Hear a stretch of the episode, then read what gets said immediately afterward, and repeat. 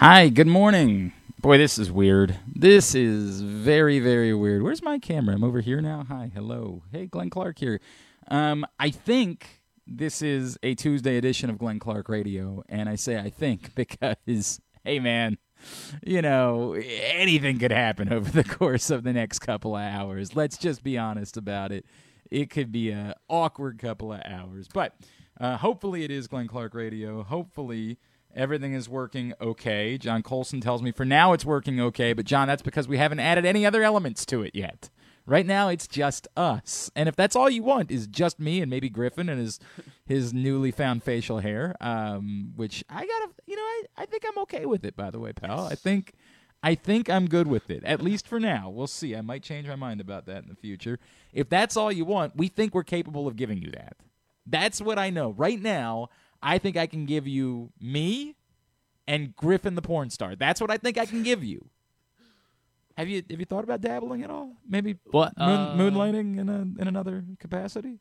No, know? I haven't thought about that. I wouldn't rule it out. Is all I'm saying, pal. Okay, I would you. just I- I- not. I'm gonna take that as a compliment. I would not dismiss it as a potential option for Well, I- you. that's why you're I still a very young man. You still have everything in front of you. I know your experience here. You got to be thinking to yourself, well, "How could I leave all this, the glamorous life, over at Glenn Clark Radio?" But I would just think about it. Is all I'm saying. I would consider the possibility right, well, that well- maybe pornography could be a, a route for you. well, that's why I kept like the uh, you know the little the little beard here, to, so so it's not a full you know well, full mustache. But it's the it's the stash that stands out. Okay. Well, I mean, that is kinda what I was going have- for, so it doesn't guess, have this. uh, It doesn't have the same impact otherwise. Just just keep it in mind. That's all I'm saying. Keep it in mind. Um, we believe we are capable of giving you this. Now, what we don't know yet is are we capable of giving you commercials? Now, I know you might say to yourself, "Hey, that's not what I'm tuned in for." Well, today could be your lucky day because we don't know. We just don't know. We'll find out. We also don't know if we're capable of giving you uh, a guess. So we're kind of soft launching today. Um, we have we have not booked like a full show. We've got a couple of folks that are scheduled to join us, and um, people that we don't think will be terribly offended if, for whatever reason, it doesn't work out. People don't we, we don't think we're going to chase away forever um, in the process. So maybe some of the bigger fish that we've been uh, chasing, we might uh, hold off on those, and hopefully some of those guys will join us later in the week as we get a few more kinks worked out. Uh, kinks. Let's keep that in mind for your next career. Think about that, Griffin. writing it down. Um, we will be talking plenty of Orioles, obviously, during the course of the morning. Uh, Joe Doyle from. Um, oh man, I've already forgotten where Joe Doyle Uh, is. Prospects from. Live. Thank you, Prospects Live, the, the director of the MLB draft coverage for Prospects Live, and a uh, certified scout. He's going to join us here in a bit. We will get his thoughts on what it is the Orioles have done so far in the MLB draft. And speaking of the draft. A Baltimore native and a Curley alum, Tyler Locklear from VCU. He was selected in the second round by the Mariners. We will check in with Tyler Locklear uh, to talk to him about his uh, draft experience and now getting his pro career started. So, hi. Hi, I'm Glenn. It's been a while. It's been a while. As uh, Aaron Lewis once upon, it's been a while since I could. We as a nation still need to apologize for the fact that we allowed that part of our history to ever occur where we let Staind become a thing. It's, you might say, a stained on our nation. I'm good now, right? That's all I needed to do today. That's that's no. Um, it's been a long, long couple of weeks, and I, I'll just spend a couple of minutes on it here at the top. One, this was not our intent to when, as of three months ago, the plan wasn't to go two nearly two and a half weeks without doing a show. The reality is that um, I had the opportunity to work with ESPN to call the uh, Women's Lacrosse World Championship. That was an amazing event a couple weeks ago. Hope some of you got out to support it. Uh, there were some great crowds for some of the U.S. games at Towson University. Um, and once it became clear that I was going to be doing 15 games over the span of a week, it was just not really plausible to attempt to do a show at the same time. We would have had to move the timing of the show, and then, you know, rain's coming through. Who knows if the game's going to be moved around? It just really wasn't plausible. And so, with in concert with us moving out of Hampden and moving here to our new Uh, we got to get some stuff on the walls. We got to decorate this place. Maybe somehow. the uh, Baltimore Oh right, Sun. that that best of Baltimore. I lost to a show that doesn't exist plaque. Which, by the way, they've sent me eight more emails about today, asking if I'm sure I don't want it. Hey, you sure you don't want this plaque? For those of you that don't know, uh, the show was up for uh, best sports talk show. I was up for best radio personality. And I don't even think I got honorable mention for that one. I think I came in like 13th place or something like that. I don't even know who won. Um, we were also up for best sports radio show, and it was the weirdest category in the history of humanity because there were three nominees, and only one of them was a sports radio show, and that one didn't win either. So they were us, which you know we call ourselves Glenn Clark Radio, but you all know we're not this show is not on the radio. Yes, I do radio over at 1057, but this show is not on the radio. This is an internet sports show. Um, there was the Big Bad Morning Show on 1057 with our friend Jeremy Conn and Ed and Rob, and that decidedly is a sports radio program, also nominated. And then the third nominee and the winner in the category was the Gerry Sandusky Sports Show on WBAL Radio, which does not exist. There is no such thing. I, I don't even know how long ago you would have to go to, to fit, remember when Gerry Sandusky did a call in show on WBAL. I, I think at least 20 years, 15 years, something like that. It's It's been an eternity since such a show existed. But according to the Baltimore Sun, it is the best sports radio show in Baltimore, and so we're gonna have to just deal with that, man. Well, I don't. show one. Yes, that one, that one. Okay. So I I can't decide if it would be more embarrassing to just simply not be nominated. Like I don't know how it is that say uh, uh, Jason and Ken or Bob and Vinny feel that like weren't nominated actually do sports radio shows. Like I don't know how they feel. We were nominated, which was lovely, and I appreciated the gesture. But boy, did it ring hollow when we lost to a show that doesn't exist. Now, to be fair, I voted for Jeremy. I voted for the 1057 show. So I, I don't know. I don't know. But yes, the Baltimore Sun has emailed me no fewer than 10 times. Somebody associated with the Baltimore. I don't think it's the actual Baltimore Sun. I think it's somebody they partnered with has emailed me no fewer than 10 times asking if I want a plaque to recognize. And by the way, I don't have to get the real plaque. I could get a digital plaque, which isn't real at all, and it would only cost me $75 for a digital plaque to recognize the time we lost to a show that doesn't exist. We could we could probably like superimpose it onto the stream, and then and we could just like yeah have it in the corner. Couldn't we just like Like, copy the picture that they Oh, sent, yeah, the even mock-up, and we don't have to pay for it? Can we? Get, I mean, I'm not encouraging people to steal other people's work, but like seriously, I mean, they've spammed me with enough emails at this point that I feel like I wouldn't feel all that bad about it. yeah, we need some stuff on the wall. So yeah, we were moving to Towson, and between me working for ESPN and the move, it was just sort of a collective decision that was made that hey, we should probably um, you know, take the week off, and that'll buy us some time to get things situated. Now, here's the funny thing about that: we couldn't get things situated, and there's no individual, there's no one to blame in this process. That's the reality, and, it also backed up to I was scheduled to be away for a week on vacation. Um, was supposed to go on a cruise with my entire family. That got nixed. I mean, I went on the cruise, but it was just my son and I. It's a long story if you guys weren't following along on social media. Um, my five year old is vaccinated, but they said he wasn't. It's a crazy bit. It's just hilarious. The cruise company, great folks. I'm not going to trash companies on this show because who knows when they might want to spend money with us. But um, I would not personally be looking to use Festival Cruise. You know what I mean? The, the old place that, you know, it, it looks like a good time, like a state fair, that thing. I probably wouldn't use that company for my cruising because my son turned five in June, and what we did is immediately when he got uh, when he turned five, we went and got him vaccinated because he, he couldn't get vaccinated before five. That wasn't allowed. I, I think that might have changed, but I don't know. I, it's no longer relevant to me, so I, I I don't pay attention to it. That's the way it works in my life. Um, but when he turned five, we said, we'll go ahead and get that boy vaccinated so that he can go on this cruise with us. And then, funny thing, they were like, no, he has to have been vaccinated for two weeks. And I said, well, that's weird because that's literally impossible based on when his birthday was. And they were like, ah, tough.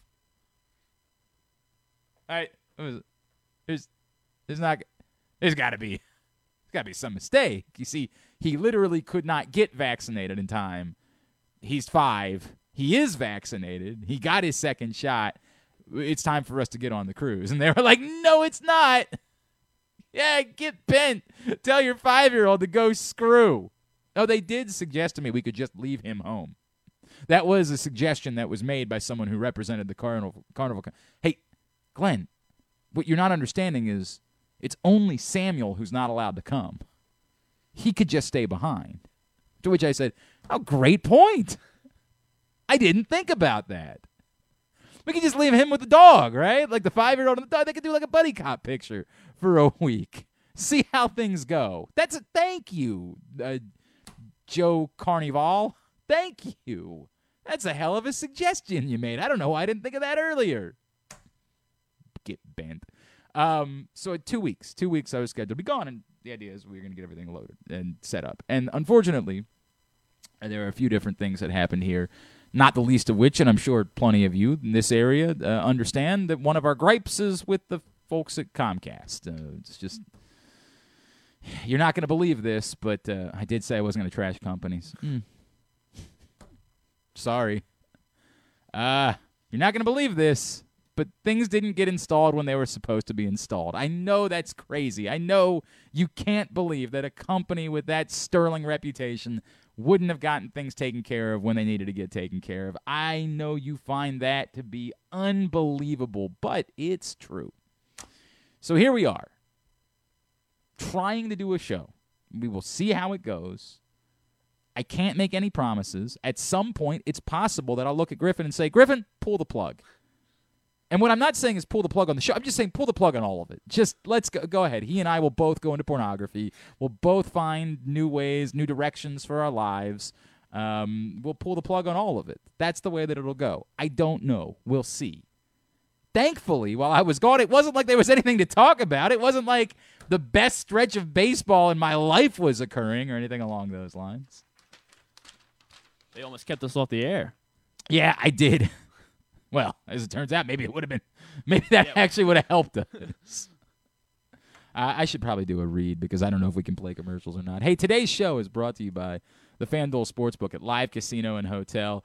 Uh, you want somewhere to be for the All Star game tonight, so you can make. And they got plenty of props available for the All Star game tonight in the FanDuel Sportsbook at Live Casino and Hotel. It's always the best place to be for big events, and start thinking about where you want to have your fantasy draft, what your football where your regular spots are going to be during football season. Like, you want to get together on Thursday nights with your buddies and watch football games. By the way, this is the first year that like, you know, you can't watch it on TV. You have to watch it on Amazon, which I'm sure most of you are capable of casting your Amazon to your television. I, of course, live in the middle of nowhere, so it is not an option for me, but um, I'll figure out a way to watch Thursday night games. And what I might do is take my Thursday nights and go down to the FanDuel Sportsbook at Live Casino and Hotel and use the 61 self service kiosks to get all my bets in for every game.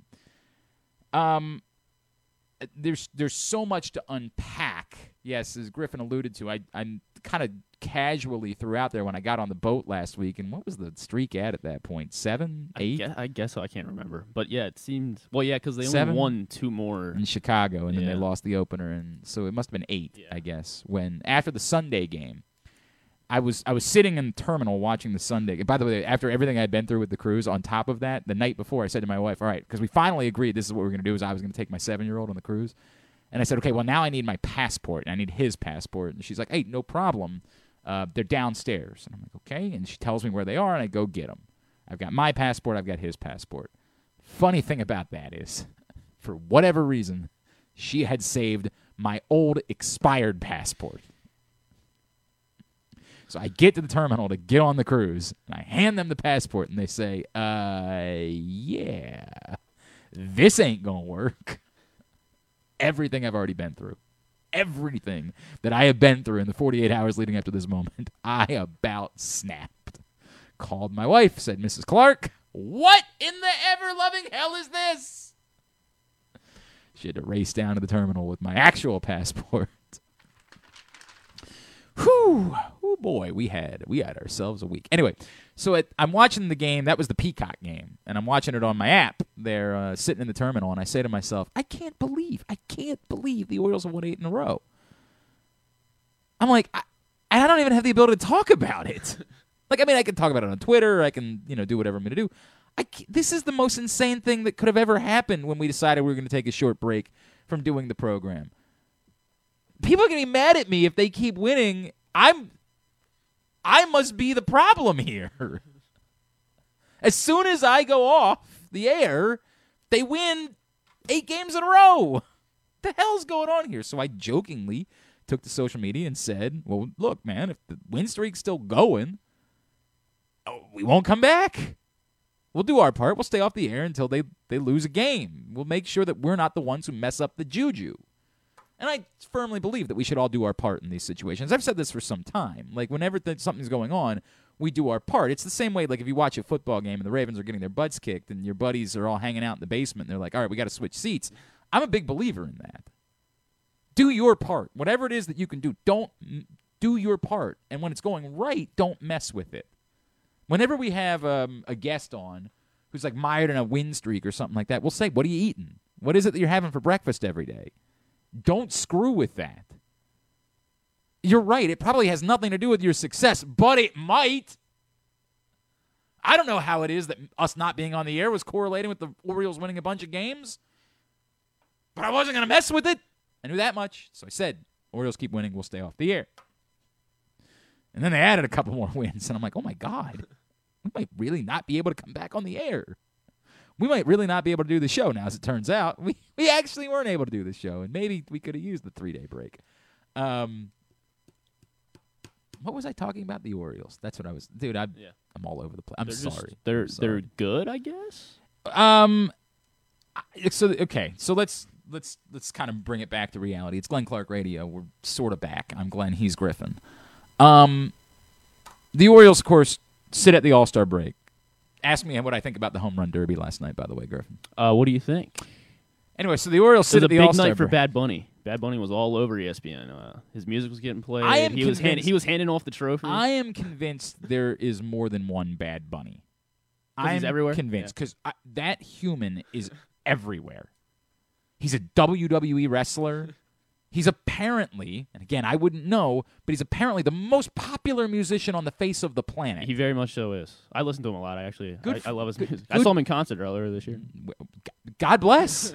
Do you speak the? Uh, no, my best friend is my best friend's El Salvadoran, and he Okay. convinced me. He he put me on his music, and I was like, you know what, this stuff. it it might be rocks. incredible. I don't know. And, uh, I don't know. I've I've listened to like two songs ever. I'm gonna slowly learn Spanish. good for you. Good for you. It will help in your future career. You could be a bilingual pornographer, which I think, I think, is the demand that the industry has been looking for. They've been looking for uh, more bilingual uh, performers. So, um, guy, good for Bad Bunny. I got nothing else. What the Pete hell else Alonso would I say about it? lost. I, everybody was apparently they cheated Kyle Schwarber out of a home run or something like. The Uh, counter appeared to be the counter appeared to be an issue. Like Juan Soto had apparently already won. Yeah, they were pretty And, much like, the- letting every single guy hit an extra home run, basically. The, broad- the, the broadcasters knew that he had won. and they're still trying to do the thing where like the umpire behind the plate stops the pitcher, and like like they're supposed to wait until the ball lands, Okay. and th- everyone just always ignores that. So they're Oh, it was very clear. Nobody was. Yeah. I mean, this is a, what a weird bit. The home run derby's dumb. Uh, don't by the know. way, I- also I- not not a single one of them crossed home plate, so none of those home runs count. And uh, look, man, I don't mean to be a stickler for the rules, but everybody's tied at zero, and they have to do a home run derby to break the tie. Um, so and, I don't care about the home run derby. Is the point that I'm trying to make? I'm I, I'm sorry. Uh, uh, like when Trey was in it last year, because it was Trey, I, I kind of poked at it, and, but I still couldn't even get work. You can't get. When I was a kid, of course, I loved the home run derby because everybody loves the home run derby when you're a kid, and then at some point you wake up and you're like, it's a home run derby. I I mean I always go into it thinking all right, I'll probably watch maybe the first round, but I ended up watching the whole thing last night. I don't know. Well, you're also 20. You know, like you're you're in the wheelhouse of what else were you going to do? By the way, this is a straight shoot too. We were working on trying to get thing, the studio set up yesterday. I said to Griffin, I'm like, because Griffin doesn't work full time with us; he's on a more part hourly capacity. I said, well, how long can you work today? And he was like, Well, I just got to be back for the home run derby. And I there were so many things going on that I didn't even have time to deal with that sentence. I didn't even have time to deal with what a human being had just told me that they needed to plan their day around the home run derby. Well, it was like kind of half a joke, and then I turned it on, and I was like, you know what? I'm glad I got back home in time for the home run derby. Oh, God. All Star games tonight. Baltimore native Shane McClanahan starting for the American League. I bet most of us didn't know that because I do this for a living and didn't know that until the stories came out about, about how excited he was to meet Jim Palmer on Friday night. I was like, well, that's weird. Why does Shane McClanahan care so much about Jim Palmer? He he only lived here for the first five years of his life. He's he is a Baltimore native, but it's a very minimal Baltimore native. He moved when he was five, and he ended up going to Florida. But we're gonna count him. We're we're we're taking credit for it. Baltimore native Shane McClanahan getting the start for the AL. Um, so the Orioles are at 500 at the All Star break, which is preposterous. I said something about this on Sunday. Um, I, I, I, ironically, I was back in time that I could have done my radio show, but I didn't know that I was going to be back in time that I could do the radio show. So Cordell helped uh, read it out on Sunday, and I called in, and it's just it's unbelievably preposterous to me that we got to the Sunday of the MLB draft, and the Orioles had the number one pick and it was in no ways the most important thing or the lead story to discuss related to the Orioles. And if you had told me that, it's not even if you had told me that in April, it's if you had told me that six weeks ago, that would have been insane. This is bonkers. And measuring it is so very difficult. The job of a columnist is often to provide context, right? We don't really need sports columnists. But yet I do it anyway because I don't have any other appreciable skills. So my attempt is to provide some amount of context, some amount of thought to what it is that we're watching. And it's difficult because it's hard to not be swept up in what it is that's happening with the Orioles, despite the fact they lost two out of three to the Rays uh, over the weekend. It's hard to not be swept up in it. It's insane what's occurring how do you measure that against it's the macro versus micro conversation that I often have on this show. The micro is they're in this. They are competing in the American League. They're very much in the conversation. The macro being they also just had a number 1 overall pick in Jackson Holliday. We'll talk about that here in a bit those two things, it is not typical that the team that is making the number one overall pick in the draft is also a team that's in the mix competing for the postseason. That's not the way it works in baseball.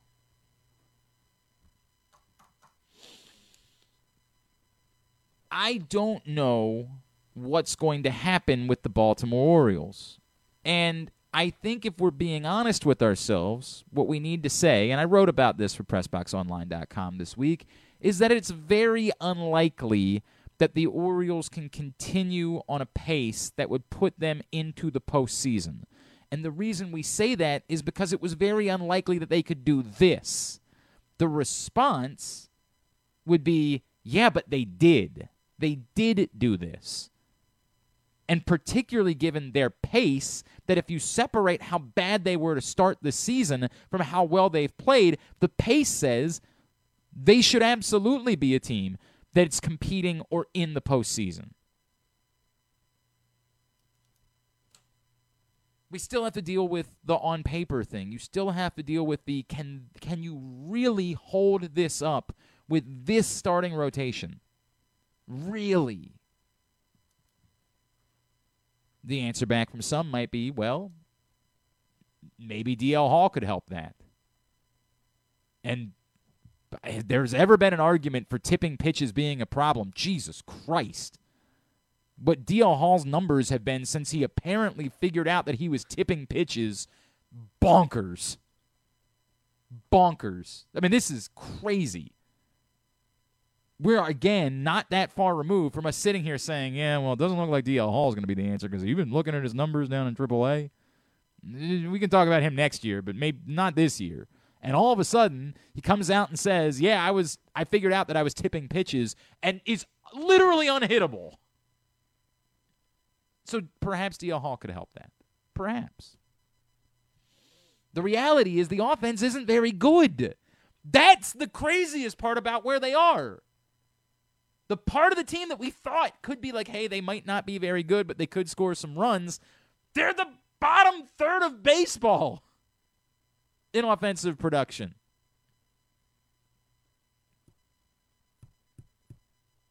That probably has to improve because it's, again, hard to fathom the pitching holding up.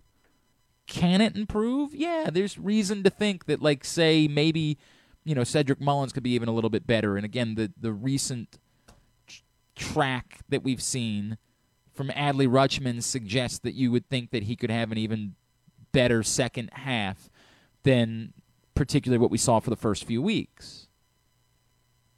There's argument that maybe you start thinking about bringing up Gunnar Henderson at some point. I mean, all he does is keep hitting. Yes, he's young. Yes, it might not be part of the plan, but hell, if you're in a playoff race, as I've said a million times before, once you're in a playoff race, rip up whatever the plan was. Go try to do something. I, I it's still unlikely, but it was unlikely they would do this. So it is impossible. Well, what did Kevin Garnett say? Anything is possible. There was an old bit on the show. I, I don't remember why, but I think Kyle screwed something up once, and, and he said, "Impossible is nothing," and I was like, "Right," like Kevin Garnett said, and so we just kept going with that. Oh, I'd be like, I, you don't, you don't need to, you don't need. It's it's fine. We don't need to. That that can die. We can need to come up with our own things with you, like your your pornography career. Um, it's not impossible. Of course, it's not impossible. But all of these things are things that are being weighed as the Orioles are now, what's today's date? The 19th. We're now 12 days away from having to make real decisions about what it is they do.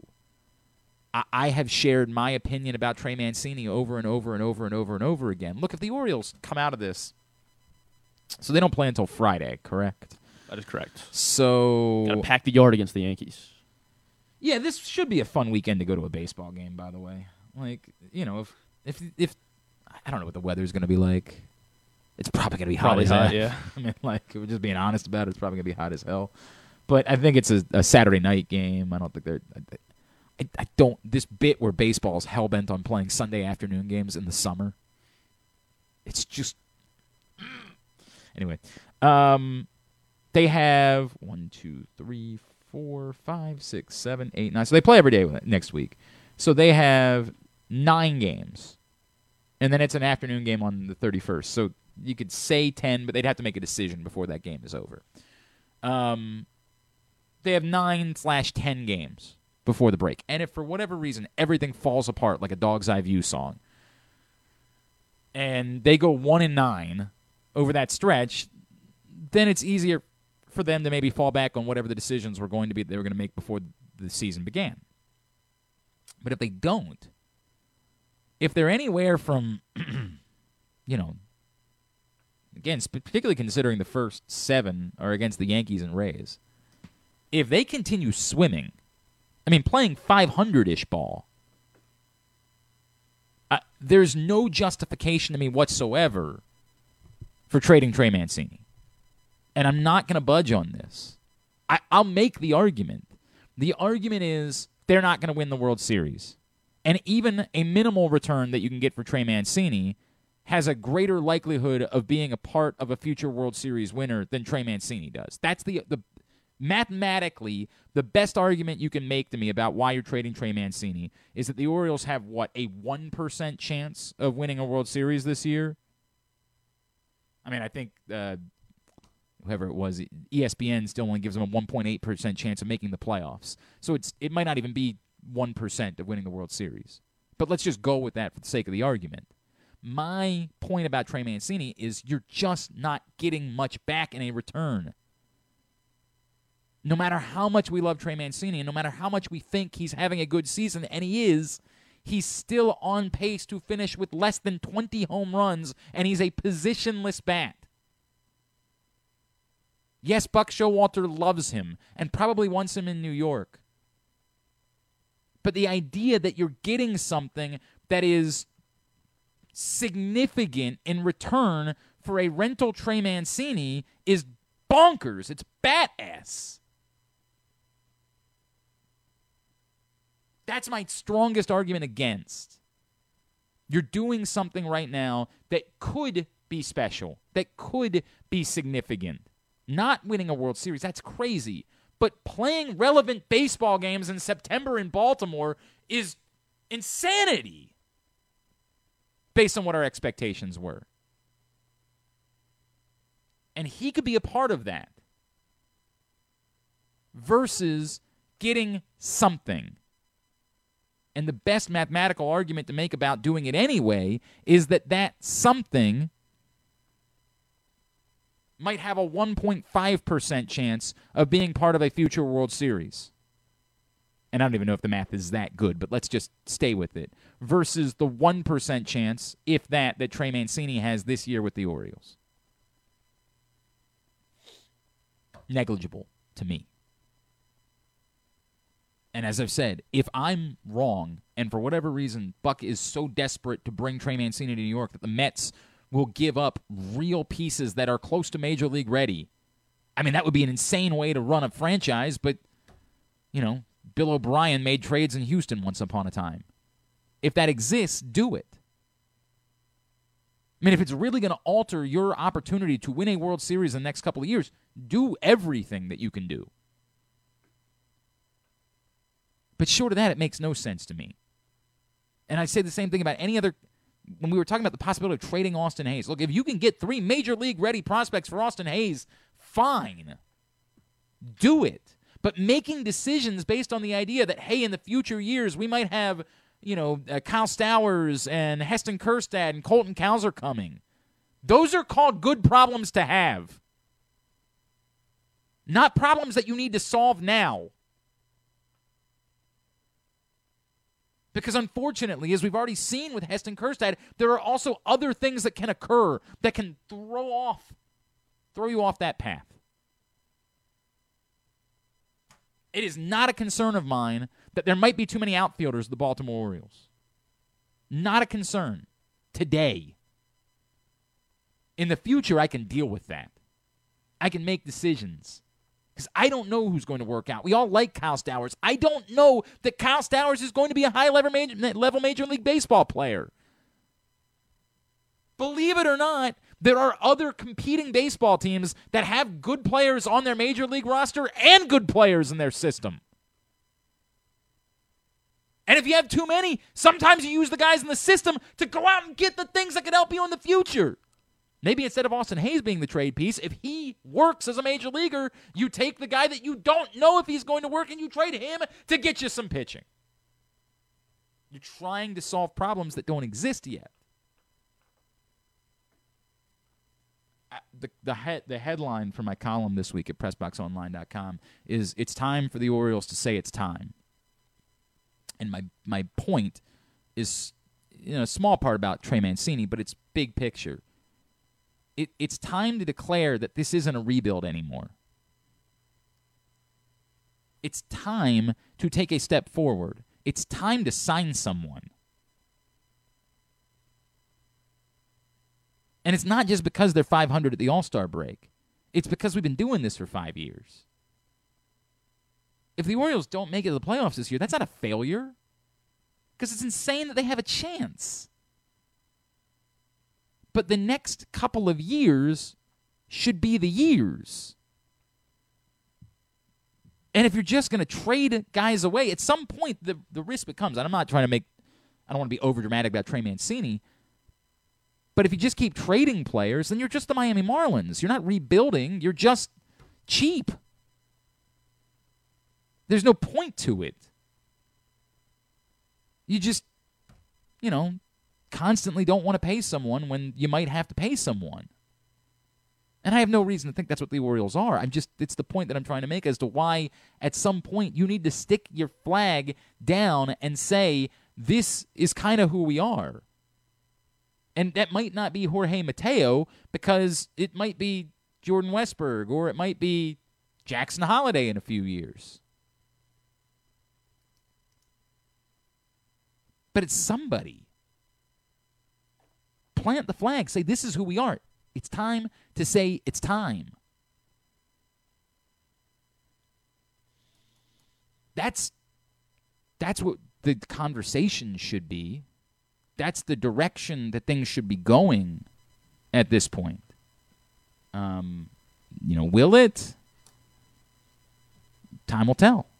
We'll get those answers, some of them in the next week and a half. Some of them it will still take some time. I don't know when the Orioles might sign. I don't know when the first time is they're going to extend a young player and declare that player is part of a long term plan.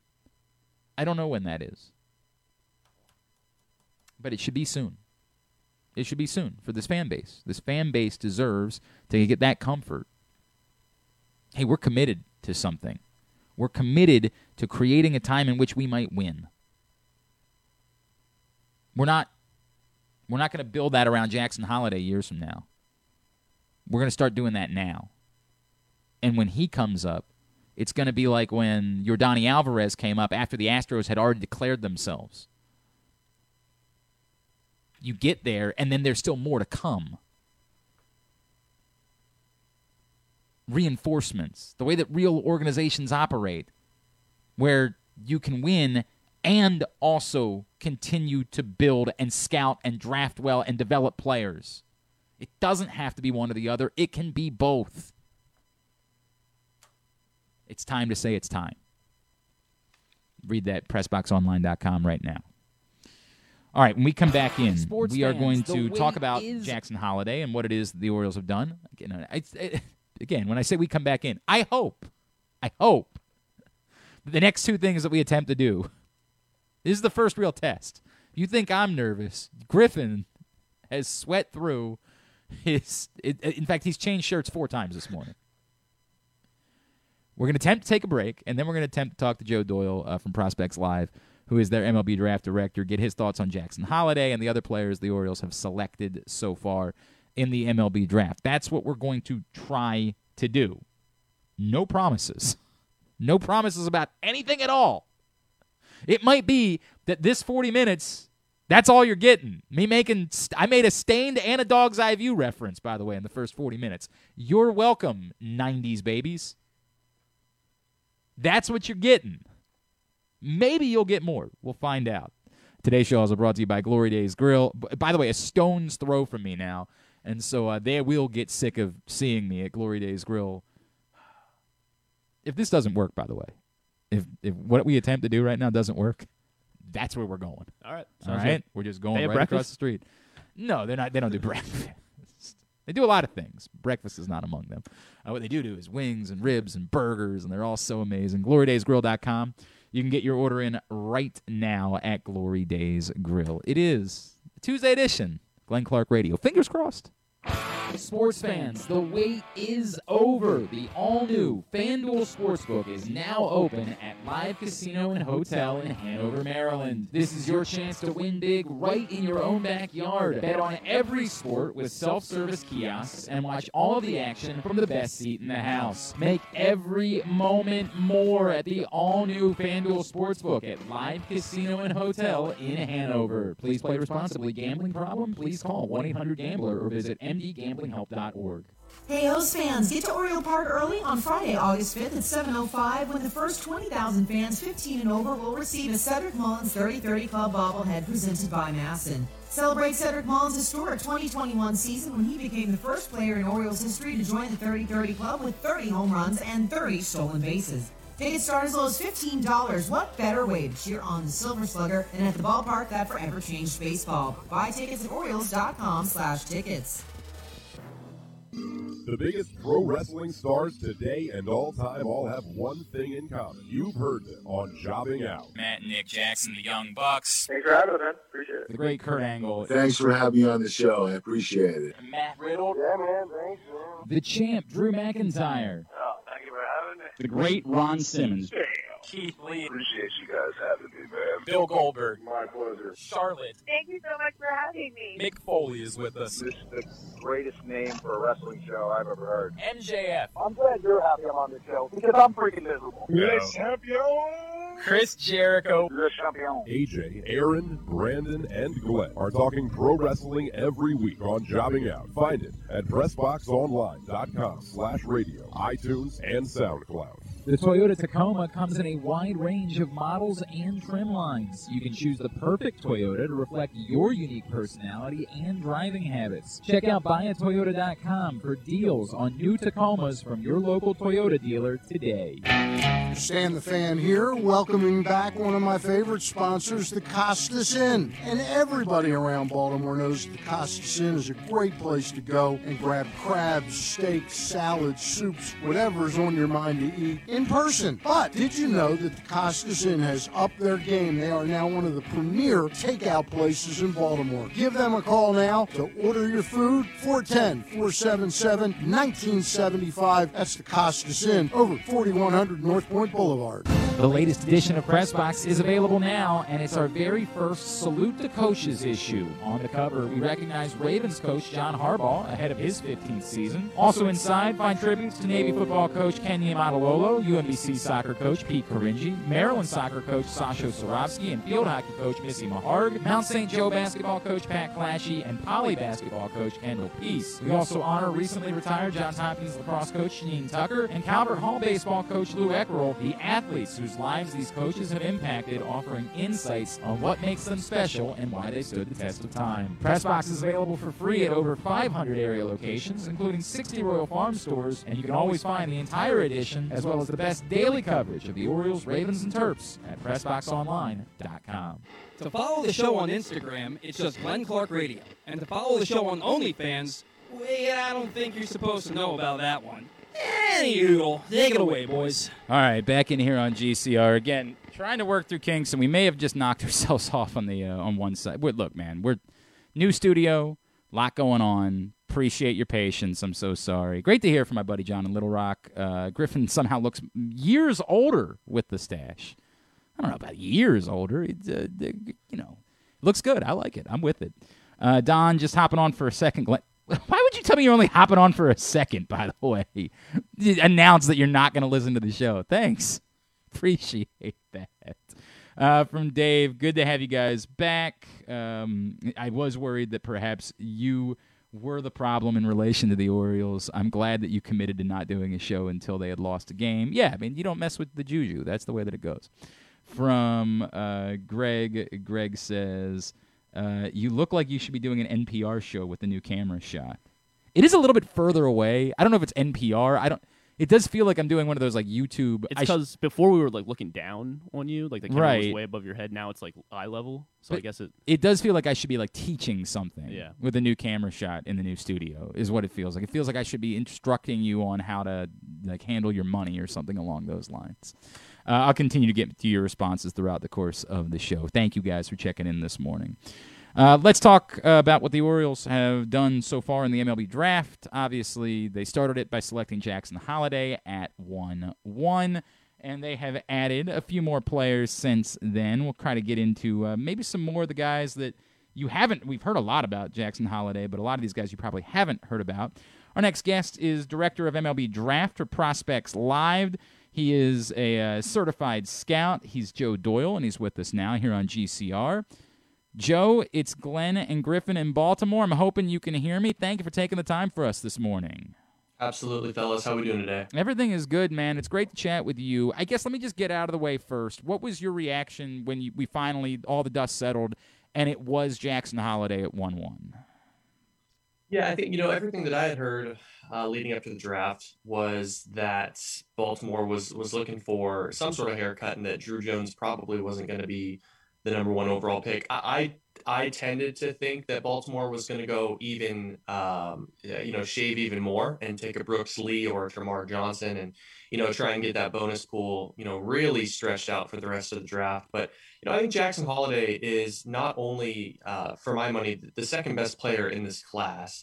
Um, but he's also that happy medium between, you know, he's probably going to save you a, a few hundred thousand dollars to spend later in the draft. And he's also going to provide you that upside and ceiling of a potential star uh, down the road. So, you know, I, I just don't think Baltimore could have gone wrong with this first pick, and it all just kind of depended on the direction that they wanted their draft to go. Uh, you know, after after that first overall pick. I spent a lot of time working, you know, doing some work on Jackson Holliday because I he was a guy that I was told directly by someone I trust that they genuinely were enamored with it. Number one, and one of the things I got back from a couple people is I kept asking hey, are they going to regret it if they don't take Drew Jones, right? Like, are, when we use the term too cute, are they going to ultimately, 10 years down the road, say, boy, we really screwed this up because we had the opportunity to get Ken Griffey and we didn't do it? And the more the more popular opinion I got back was no. Like Drew Jones might be the number one player in this class, but we don't think it's a significant difference between he and Jackson Holliday who I, I the, again the consensus I got back was similar to what you just said was definitely the number two guy, and that we don't think he's the sure thing that some other prospects that have been the number one guy in a draft are. What what do you make of that concept that even if Jackson Holliday works out as a player, you could rue the day, rue the opportunity that you had to get a generational talent in Drew Jones? Yeah, I think from this chair, at least, I, I would partially disagree with that. I, I, don't know if I see Drew Jones as a generational type player, but I, I, do see him something of the ilk of a Byron Buxton, someone that, you know, is really rangy and can go get it out there in center field, and he's got raw power, and, uh, you know, he's going to be able to hit. Uh, I, don't think the bat fall off between Drew Jones and Jackson Holliday is going to be that vast. I think both players are going to put up similar offensive number uh, numbers but in my evaluation process, I think there's a 100% chance that Drew Jones is going to be a very, very stellar center fielder. And having seen Jackson a, a few times, I think he's going to be a really good shortstop, probably until he's about, you know, 26 or 27. And personally, I think he'll have to move off of the position to third base once he gets into his late 20s and you kind of get a young, rangier shortstop uh, that, that'll, you know, replace him there. Jackson Holliday, he moves really well uh, for his age and for his size right now, but he does have a pretty strong, uh, you know, barrel chest and, and lower half. And a lot of times, as you get bigger and stronger and age into uh, your professional career, that can slow you down a little bit. So, to answer your question in a long winded way, I think they're going to be very similar offensive players. But I do think Drew Jones is going to be able to stay up the middle for the entirety of his career and play a premium position at center field. So that's kind of the separator for me. He is Joe Doyle from Prospects Live. He's with us here on Glenn Clark Radio.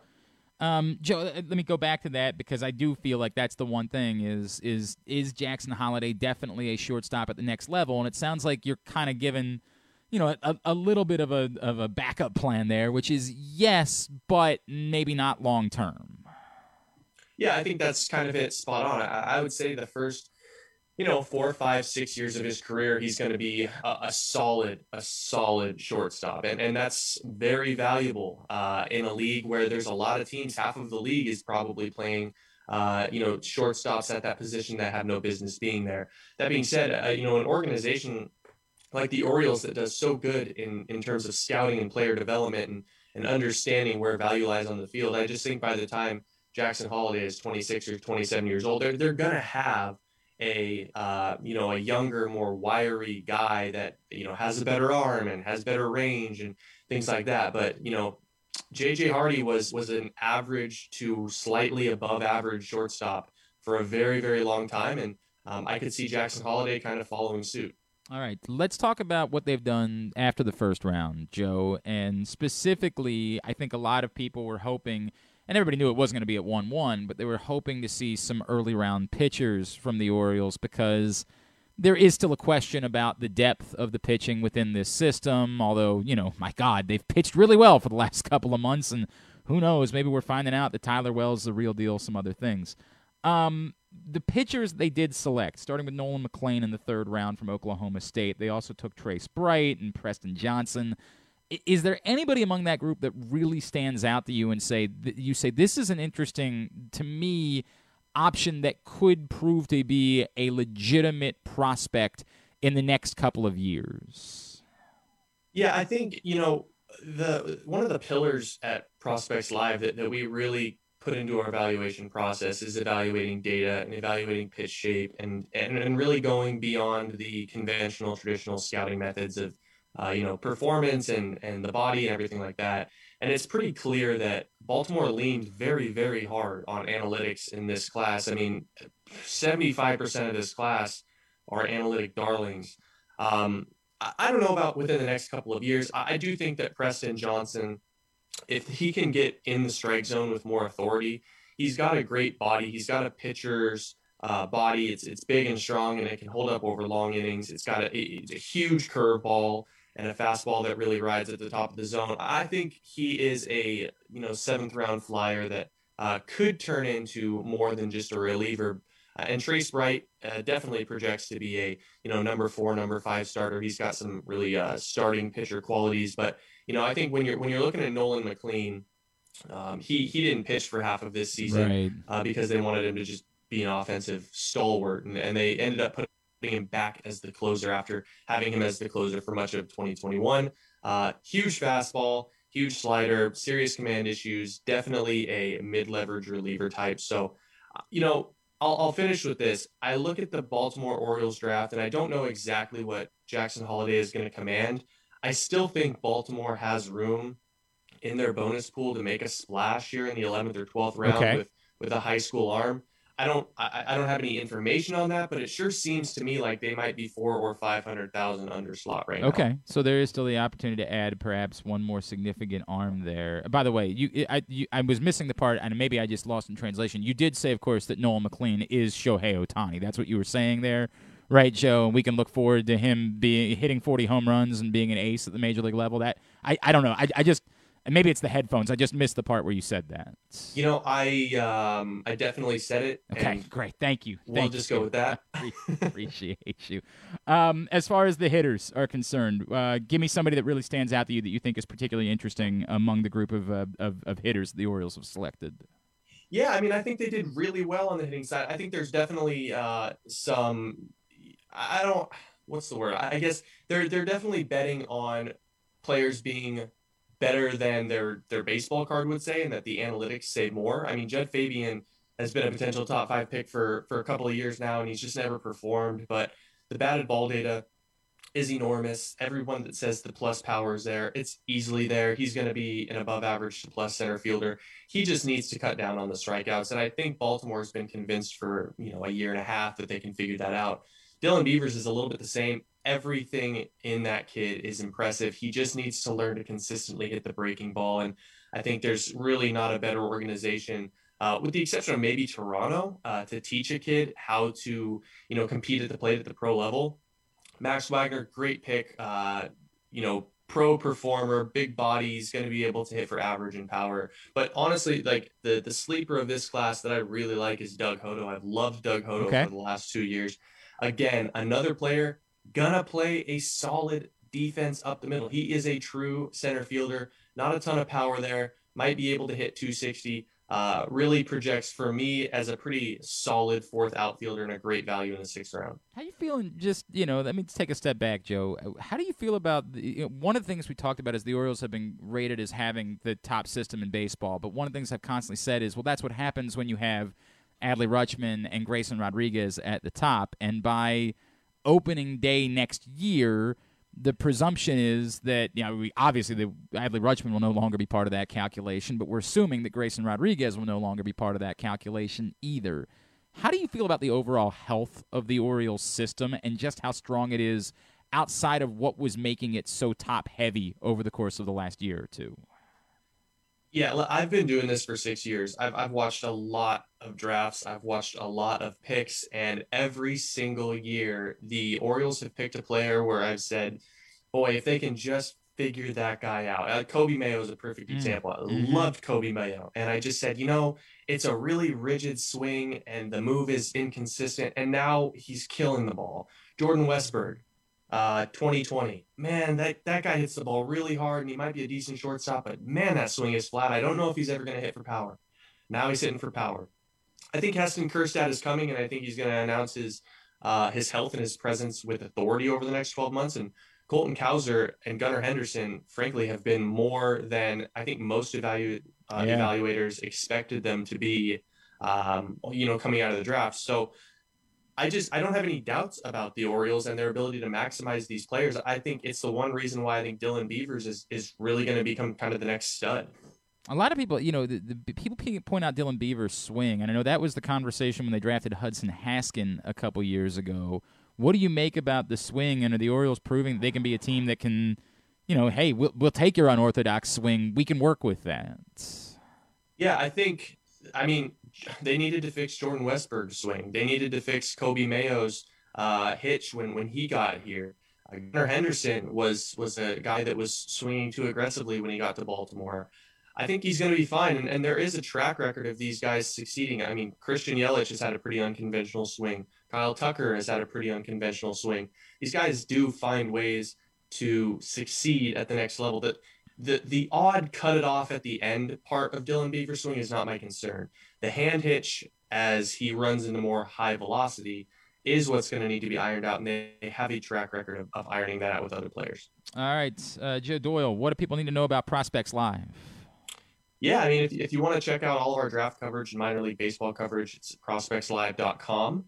Um, you can also find our top 600 draft prospects uh, at Prospects Live. You can find our la- uh, our last mock draft we got. We got four out of 30 right, which is one behind uh, Mr. Jim Callis. Nobody ever does well on those It's things. it's tough. It's the, It the, the baseball draft. tough. Well, I mean, when Kumar Rocker is going third overall, I mean, it really kind of messes Yep. things. It throws the whole thing down a spiral. But no, I mean, uh, we're going to have a lot of reflections on the 2022 draft over the next week. And you can also find uh, the first 2023 mock draft as well as the uh, initial 2023 rankings will come out later this week. Well, we look forward to the next conversation with you not being about a number one pick here in Baltimore for a change. That'll be pleasant. At Joe Doyle, M I L B, is how you follow him on Twitter. Joe, really appreciate you taking the time for us this morning. Thanks so much for doing this. All right, Glenn, you guys be good. Joe Doyle uh, checking in with us, the um, MLB draft director for Prospects Live, as the Orioles continue. And, and as he points out, look, there's still probably some money there as he does kind of the mental math on all that. And we don't know. The word was the Jackson Holliday was not going to be significant savings wise. Um, it's going to save you maybe a little bit of money. The, I think Jon Heyman said $8 million was about the neighborhood, and the, the pick value was $8.8 million. So you know, John might be ballparking it too. If the number is actually more like 8.2 for Jackson Holliday, then there's, you know, $600,000 there. But he thinks there's some money there that they could still be aggressive and there could still be an, a high school arm on the table that they could lure into signing instead of going to college based on the money they still have available within their signing pool. We'll find out. And also, you know, even if they do, that does not a guarantee that whoever that high school arm would be will ultimately pan out. But that is one thing to watch as we move towards uh, day three of the MLB draft today and the 11th round getting underway here in a bit. We are into hour number two of today's program. Today's show also brought to you by your local Toyota dealer, buyatoyota.com. Whether your focus is luxury and comfort, convenience and technologically advanced connectivity, or sporty performance and aggressive styling, we've got the perfect Highlander for you. Check out buyatoyota.com for deals on new Highlanders from your local Toyota dealer today. Two housekeeping notes here. First, not Griffin's fault. I screwed us up today. So, um, you might have, if you're with us on video, you might have noticed that you were hearing kind of a little bit of an echo on the commercials. I wanted to fix that. I was like, man, let's see if we can't fix that. And I did something that I thought maybe could fix it. And instead, it appears to have knocked us off our audio broadcast. so if you were listening to us today on uh, MixLR, hopefully you knew to come over to uh, Facebook or YouTube and join us on video because I don't know if we can get back up audio wise. I what I did should have been easily fixable, but it wasn't. And, you know, poor Griffin's not none of us are qualified for this. We're qualified for one thing and one thing only. Pornography. That's what we're qualified for. So we're trying to do things that are outside our scope of knowledge. And we're not capable of that. That's just the reality of it. So we will work to get that fixed. Again, that's why we said it was a soft launch today. It was a nice, soft relaunch of Glenn Clark Radio, and hopefully we'll be back fully into the swing of things here in the new studio. Um, secondarily, normally on Tuesdays we'd be bringing you simply the bets. We will not do simply the bets today, and it's again just because of all the various things that we have going on. We just sort of decided, hey, we could wait a week, and it's not the biggest week in the world for gambling. Obviously, there's there's no actual baseball game until Thursday night. The Orioles don't play till Friday. I know there is gambling for the All Star game tonight. I know a lot of people are betting on the home run. I just can't. I can't. I couldn't be that guy. Um, but I hope you won some money. John uh, in Little Rock said, "Look, I'm not a kid, and I still love the home run derby. I, I I'm not knocking you. If, if whatever you're into is what you're into, I just, I it is tough for me to. I watch it for a minute. Actually, it worked out perfectly last night because we had a long day here at the studio. I ended up going to the gym after dinner, and when I got back from the gym and got settled down, they were into the finals, and I was like, "This is perfect. I'll watch the stupid final, and th- then I'll, I will have gotten my fill." of the home running. Well, you missed a good show from Julio Rodriguez. Julio Rodriguez first two rounds, Yeah. unbelievable. Boy, th- by the way, in the final, like Juan Soto, it took like a minute to hit a damn home run. I was like, whoa, what the hell's going on? And then all of a sudden, he just hit all the home runs. The, I get the the Juan Soto story. By the way, Simply the Bets will be back next Tuesday, and we will also reintroduce uh, Weekend Bookies next Thursday as we move towards football season. Ravens rookies reporting to training camp today, which it feels very weird. Maybe just because I haven't been here to go through some of the doldrums these last couple of weeks, and maybe because baseball's been so good that we haven't experienced doldrums. But I ain't ready. like I am not at all ready. And part of this is I just don't. I'm not the guy. You can't get me to get worked up about training camp. You can't get me to pretend like any of these things matter. Uh, our buddy Bo Smolka was asking yesterday. So I, I think a lot of you saw the J.K. Dobbins hullabaloo. I was going to get to that. That's on my list of things to get to. I was going to get to it after the break. I'll, I'll come. I guess maybe I'll come back to it. But so J.K. Dobbins, there's this report from me in Rapoport. Not a guarantee he'll be back for Week One. J.K. Dobbins goes nuclear. I mean, just loses his mind in reaction to that. All of a sudden, it's about God. I'm like, whoa, yo, hey man, I hear you, but like, ee. um, and in the midst of all that, our buddy Bo Smolka, who of course covers the Ravens for Press Box, asked this question about whether maybe this is the year that John Harbaugh stops using his regulars in preseason games. To which I say, why has it taken this long? Like, what in what world are we still pretending like these things are beneficial and valuable and meaningful? What are we doing? We we had a COVID year with no preseason, and you know what? Everything was fine. We don't need it. Yes, there are guys for whom those games matter. I get it. I understand. Just because it's not for me doesn't mean it's not for anybody, but it definitely ain't for the regulars. They don't need any of this. It's only bad can occur. I can't believe it's even a debate. I can't believe it's a question. It should be a demand. No! You don't play those guys. Nothing good is happening. There is literally no possibility of there being a positive outcome from regulars playing in preseason football games because there's nothing to be gained. All that being said, we're still doing this, despite the fact there's one fewer preseason game. We're still doing this on July 19th, where there are guys reporting the training camp today, which is wild to me, man. It is wild to me that that's something that we're doing on July 19th. Um, but hey, if if you live and breathe and worship at the altar of football and you want to pretend like this stuff matters, you'll start getting content and you'll start you know going on about how Slade Bolden is going to be the greatest receiver in the history of forever because you see something in a practice one day. I mean, that's it's that time of year. It's Yeah, exhausting. it's a great time of year. I think, Are you uh, one- are you I one of these uh, guys? Uh, Are you, I, uh, don't, I don't think I go as hard as uh, you think some people do, but I, Oh, I do get like you know hearing you know rookies are rookies hearing training camp starting. That's pretty exciting.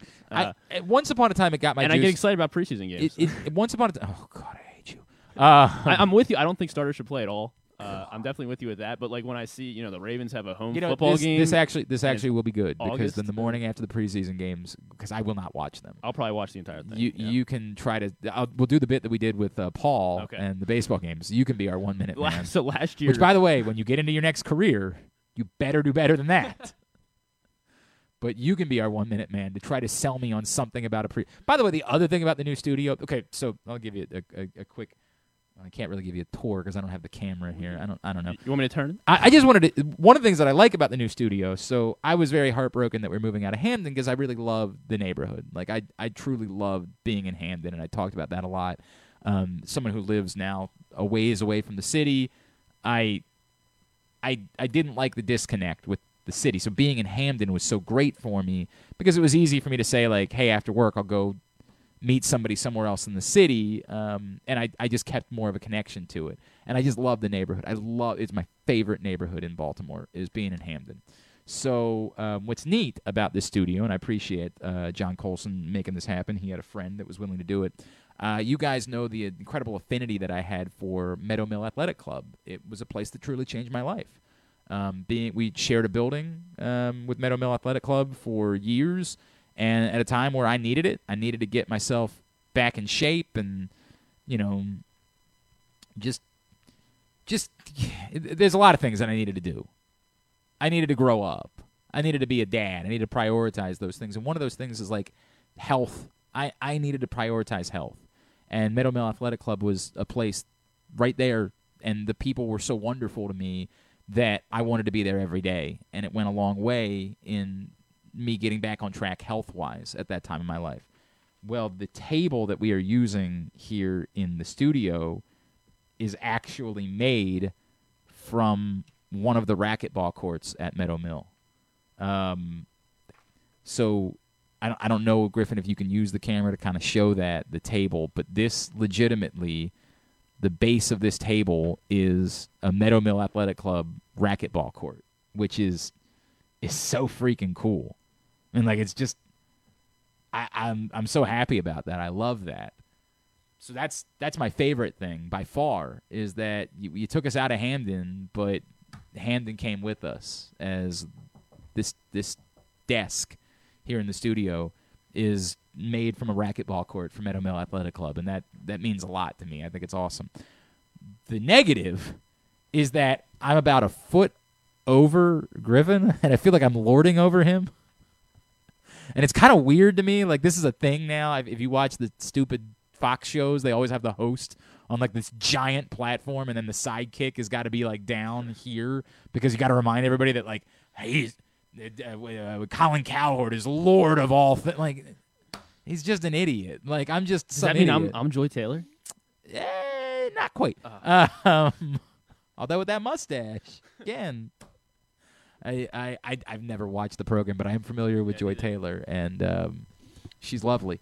Um, anyway, the moral of the story being that's that's a weird thing about the studio is that I'm kind of lording over Griffin a little bit.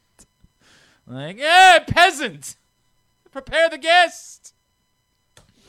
Speaking of which, uh, joining us now here on GCR, it is draft week, and our next guest, I've known his dad for a long time. Um, he heard his name called in the second round by the Seattle Mariners, and he is a Baltimore native. He's a Curley alum by way of VCU, and now he's getting ready for his pro career to get underway. It's a pleasure to welcome in Tyler Locklear to GCR. Tyler, it's Glenn and Griffin. It's great to chat with you, man. Thank you for taking the time for us, and congratulations, dude. No problem. Thanks for having me. Um, can you put into words, man? Like I know this is a dream that you've probably had for your entire life. Um, when the dream becomes reality and you get the phone call, can you describe what that moment, and especially in comparison to the dreams that you've had? Um, it's uncomparable. Like I'm at a loss for words when it happened. Uh, just seeing everybody's reaction behind me uh, really says it all. What's what's was there a was there a conversation, a moment, a text, anything in the immediate in the immediacy of Sunday night? Was there anything in particular that stood out to you that like 5 years down the road you'll still remember after the initial phone call?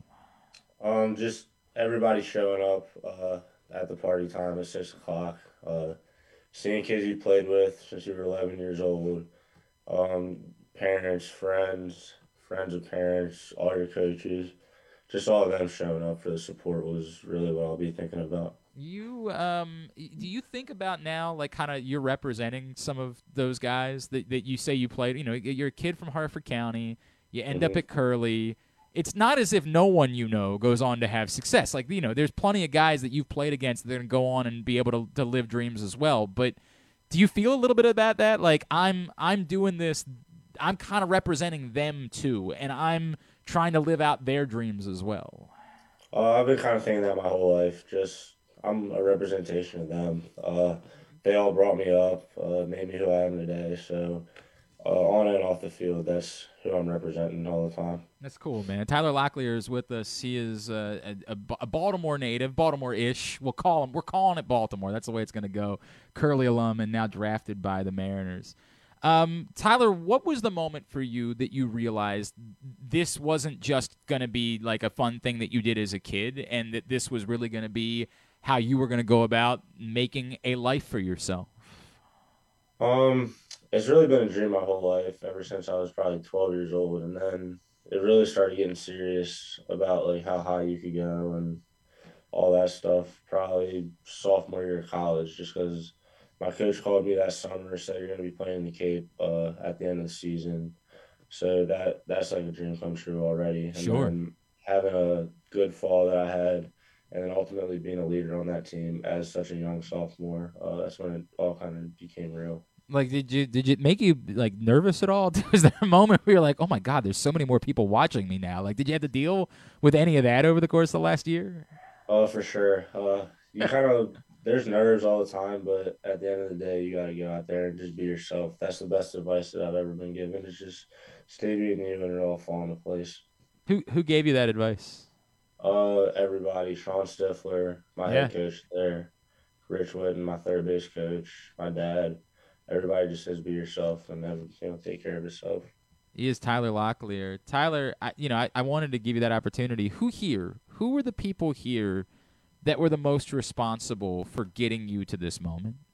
Um, probably my parents, just because they've been in my corner ever since I was born, and then just how it kind of all took off. Uh, they've just been able to settle me down and uh, keep me who I am today. You know, it's funny. I, I, I you say your parents, and I mentioned at the beginning. I've, I've known your dad for a while. We've we talked. He's been a he's been a listener. He's been you know, and, and he was like your champion. He unfortunately I was on vacation before the draft. He started reaching out like, dude, you got to have Tyler on. Like you gotta come on, man. Like you got to show him some love. You got to. What does that mean to you? That that that you know, I know how much this means to him. What does it Mhm. mean to you to see how much this means to him? Uh, just having him in my corner my whole life. Uh, we've had our like differences just because yeah, he's a baseball dad and that's how they act. But then as I've got older, uh, he's kind of been like my fallback and somebody I can talk to. It's awesome, man. That, that's incredible. So, what are the Mariners getting, Tyler? What what is it that you know when you get to wherever it is that you show up first? Who are the Seattle Mariners getting in Tyler Locklear? Um, they're getting a leader and they're getting a baseball player. Uh, that's what I am. Uh, I'll grind. Uh, I get hit by pitch. I steal bases. My jersey's dirty. Um, just a baseball player. This, despite the fact that everybody knows you're a power hitter, right? Like you're saying, you're not just you're not just a bopper. You're going to do all the other things as well. Sir. The bopping, the you know hitting 20 home runs this year in a short college season. Um, When was the first time? I feel like it's got to be the like it's sort of like in basketball. The first time you realize you can dunk a basketball. Like, do you remember the first time you were like, "Oh, holy crap! I can hit a baseball 400 some feet. Not everybody can do this." Um, probably when I was like nine years old and started playing travel ball, just because nine years old. Uh, I felt like I was hitting the ball f- a little farther than everybody. Yeah. Uh, I put a couple over the fence as a nine year old, so Jesus. I kind of when settled in as uh at an early age, and then as I got to college, I was able to like feel my body out and know how to hit home runs more to all parts of the field, and then from there it's really history. So you know, like, do you do you start setting goals? Like, I'm gonna hit 40 bombs in the major leagues, something like. Do you like start letting it go crazy at that point? Um, you always try to think that, but I just try to hit the ball hard somewhere, and then for the most part, it gets up, and I'm able to supply that power, and they get out real quick. All right, when you have that type of power, I, are you the? I mean, like, are you a bat flip guy? Are you a head down? You know, like run hard. Like, what's? I feel like if I could do, we saw Juan Soto last night, literally bat like launch a bat. I think hundred feet in the air after he won the home run. And I get that's a different scenario, but I feel like if I had that skill set, I would have to pimp it. I would have to celebrate a little bit. How? What's your standard operating procedure for when you hit a bomb? Um, my sophomore year, uh, I pimped a lot of them just because I would get them and then like let because that was the first time I really like broke the stage of a college player and I was doing all this stuff and then I got to the Cape and our uh, skipper Kelly Nicholson, he said we're not going to do that here. Uh, he like took us all in and he was like, "You guys are going to hit a lot of homers. Just put your head down and run." So ever since then, I really haven't pimped any. Okay. All right. I mean, all that matters is they go out, dude. Like that's really all that matters. And obviously, if they don't, that you're standing on second base instead of you know holding up at first. That's that's the important part.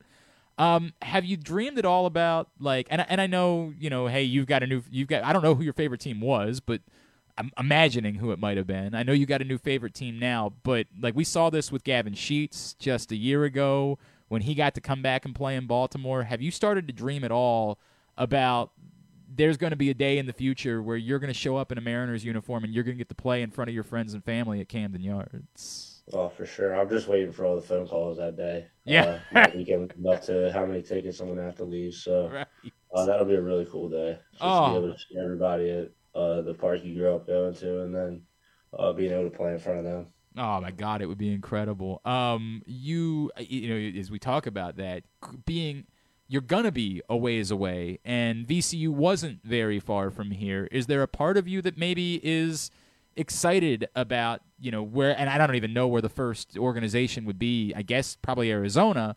Um, is there a party that's like, hey, this will be good for me, just getting away for a while as I continue in my development? So I was exposed to that last summer going to Cape Cod. Uh, it was eight hours away. Yeah. My parents only came for a week, so uh, I didn't get to see them all summer. Uh, so that was a good experience for me, getting to know all those guys, making new friends, uh, living alone with a host family for the first time. So uh, that kind of prepared me for this next step.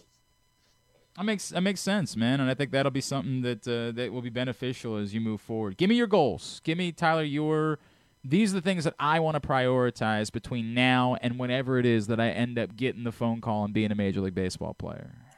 Um, getting in shape for sure. Uh, just eating right all the time. Just seeing how good I can get my body, being exposed to all those nutritionists and trainers, and then uh, just being able to go out and develop every day and put my best foot forward. Uh, help whatever team I'm on win, and then uh, ultimately getting that call that you're going to be a big leaguer the next day. What is the biggest struggle for you when it comes to eating well? Because it, you know we all struggle. What's the one thing for you that you're like, man, I I would I would I wouldn't even have to worry about that if it weren't for you know Takis, if it weren't for whatever it is. What's the thing for you?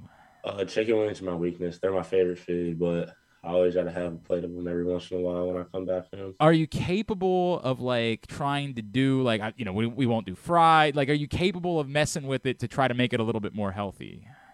Um, I wouldn't really change them. Uh, I just eat them more in moder- moderation. Uh, I like I wouldn't eat thirty of them. Instead, I'll just eat like ten of I'm them. so. to- By the way, you read ahead to the next question because the next question was going to be if the baseball wasn't a factor, you would sit down and eat how many wings? And you're saying the number is legitimately thirty.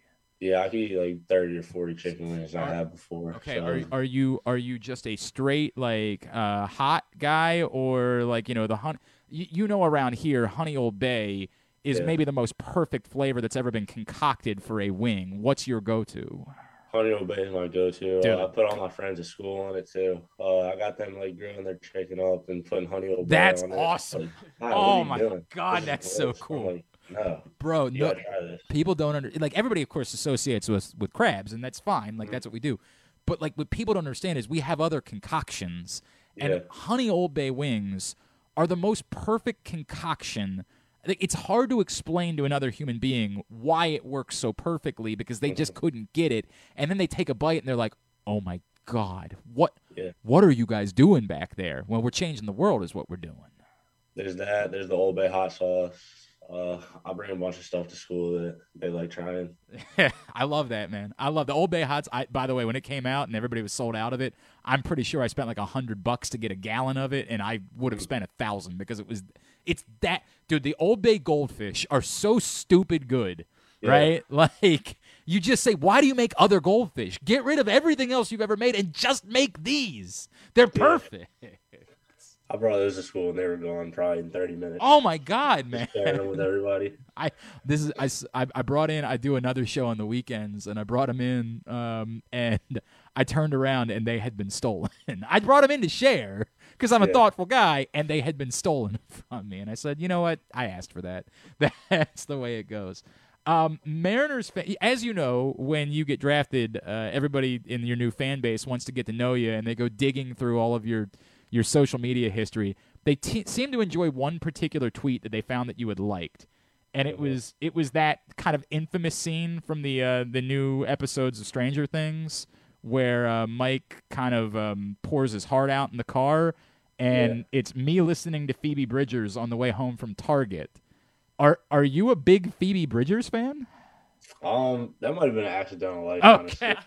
But just because you scroll through and then your thumb hits the like button. But right. there's some stuff I really like on Twitter. Uh, Okay. That's my favorite social media just because you don't know what you're getting in there. Oh my God, we, we always say people just be saying anything. There was there was a moment that my favorite tweet of the week last week was some guy just tweeted uh, John Denver says almost heaven and I say hell yeah and then he says West Virginia and I say what the f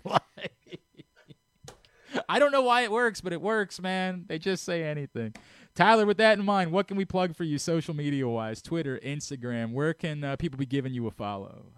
Um, my Instagram's got more followers than my Twitter, but I enjoy Twitter more than Instagram just because of all those crazy tweets. It's like a news source for me as well. And then I'm a big TikTok guy too, just because I like scrolling through going to sleep. Um, on Instagram, it's Tyler underscore Locklear thirteen, correct? Yes, sir. And then on Twitter, it's Tylock thirteen. Yep. Dude, give him a follow in both spots.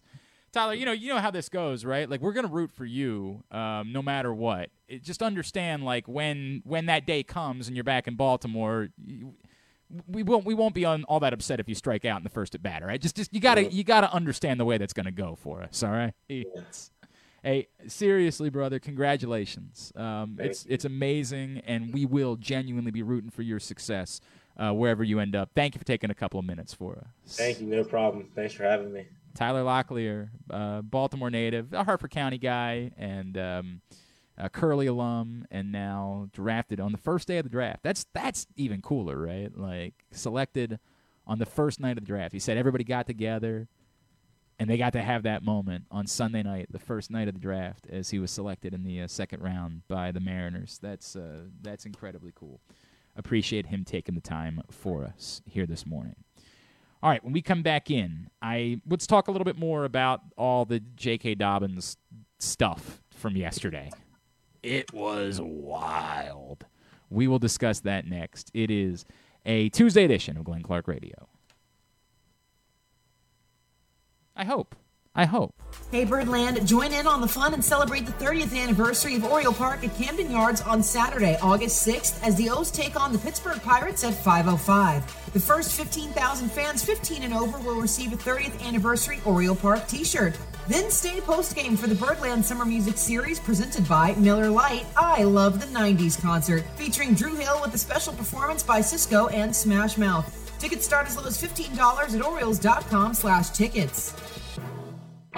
Sports fans, the wait is over. The all new FanDuel Sportsbook is now open at Live Casino and Hotel in Hanover, Maryland. This is your chance to win big right in your own backyard. Bet on every sport with self service kiosks and watch all of the action from the best seat in the house. Make every moment more at the all new FanDuel Sportsbook at Live Casino and Hotel in Hanover. Please play responsibly. Gambling problem? Please call 1 800 Gambler or visit mdgamblinghelp.org. Get your tickets now for the premier high school lacrosse games of the year. The 17th annual All America Lacrosse Boys and Girls Senior All Star Games will be on Saturday, July 30th at Johns Hopkins Historic Homewood Field. This is your chance to see the future lacrosse stars up close and in person as they showcase why they are the best in the country. Go to allamericalacrosse.com and get your tickets now. That first sip. That first bite. Mmm. Start your day off right with a delicious breakfast at Royal Farms. Choose from a fantastic selection of fresh Royal Farms breakfast sandwiches and top it off with a rich hot cup of the freshest coffee in the world. At Royal Farms, breakfast is available day and night. It's the freshest breakfast in the world. Real fresh, real fast. Royal Farms. Come in for Glory Burgers, Glory Wings. There's glory for everyone at Glory Days Grill. Enjoy our award winning burgers, ribs, and wings, or try our fresh salads, hand cut salmon, or our scrumptious sandwiches. Yum! Come in for our daily specials every weekday, like $7.99 burgers on Mondays and $6.99 nachos on Thursdays. Dine in and let us serve you, or order online at glorydaysgrill.com and take it home. Visit us at glorydaysgrill.com for a location near you. Glory Days Grill, great food, good sports. The 2022 baseball season is in full swing and the future is brighter than ever for your Baltimore Orioles. I'm Paul Valley. And I'm Zach Goodman. And together we bring you the bat around every Saturday from 10 a.m. to noon with everything you need to know about the Orioles and baseball as a whole. From veterans like Cedric Mullins, Austin Hays, and Ryan Mountcastle, to young stars like Adley Rutschman, Grayson Rodriguez, and DL Hall. We've got you covered for every game, every pitch, and every debut. You can watch us at youtube.com slash pressboxonline and facebook.com slash pressboxsports, or you can listen at pressboxonline.com slash radio. So join us live on the bat around every Saturday from 10 a.m. to noon right here at Pressbox Sports. It's statistically proven that the show sounds better if you're not wearing pants. Like me, right now. You're listening to Glenn Clark Radio. Hey, Stan the fan that has still been hard at work while uh, I've been gone. And yesterday, he and Zach Goodman and Danny Black sat down and did sort of a roundtable related to the MLB draft. And if you missed it, you can find it facebook.com slash pressboxsports or pressboxonline.com slash video. All right. Uh, J.K. Dobbins, Ravens running back. For whatever reason, Ian Rapoport was on NFL Network yesterday. That's I mean, that's where he works. I guess that's the reason. Said for whatever reason. For for whatever reason, the Yankees were playing at Yankee Stadium last night. I don't know. Could be anything. Um and and you know, talked about J.K. Dobbins. And this tweet from Ian Rapoport comes out and and I don't know how it works over there. I don't know if somebody else is sending out the video and attaching text to it or I, I every company has different policies, but um, a tweet from Ian Rapoport's account comes out with the video, and he says, From NFL Now, Ravens running back J.K. Dobbins is no sure thing for week one. He hasn't had any setbacks, but his knee injury was a serious one, and Baltimore has no incentive to rush him back. They protected themselves with veteran Mike Davis regardless. J.K. Dobbins retweets the video and goes off. I mean, all the way off. All the way off. Like this is the type of tweet storm you might expect if somebody said something about your mother. Okay, I'm tired of being quiet. Come to me for your source at Rap Sheet because I might not even go on pup because that's how good my rehab is going, and I'm damn sure going to be ready for week one. Cool. My favorite Cool. part, he said, "I'm tired of being quiet." It was like maybe 40 minutes later after the oh, tweet. oh man. Um, follows it up, and by the, I'm not trying to knock J.K. Dobbins. He has every right to say whatever he wants to say. I, I, it, this comes off a certain way in the way that I'm saying it. I want to make it very clear. J.K. Dobbins can say whatever he wants. I am not the governor of what J.K. Dobbins is allowed to tweet about. Follows it up by saying, "Just know I've been working. I've been quiet for a reason. I thrive best when I face adversity. Go check my resume." Okay, I don't know that that's what anybody's calling him out for, but okay, I hear you. Uh, then he follows it up. The work Jesus does with me, you, and whoever is doubting me could never understand it. Sure? Sure? I I don't know, dog. Uh, I would post videos, but I want all you fake ass doctors and people who have never spoken a word to me to see what me and Jesus been up to on the biggest stage. Look, everybody uh, has their own motivation and whatever it is they need to do in order to, you know, be ready to go and in order to do the things they need.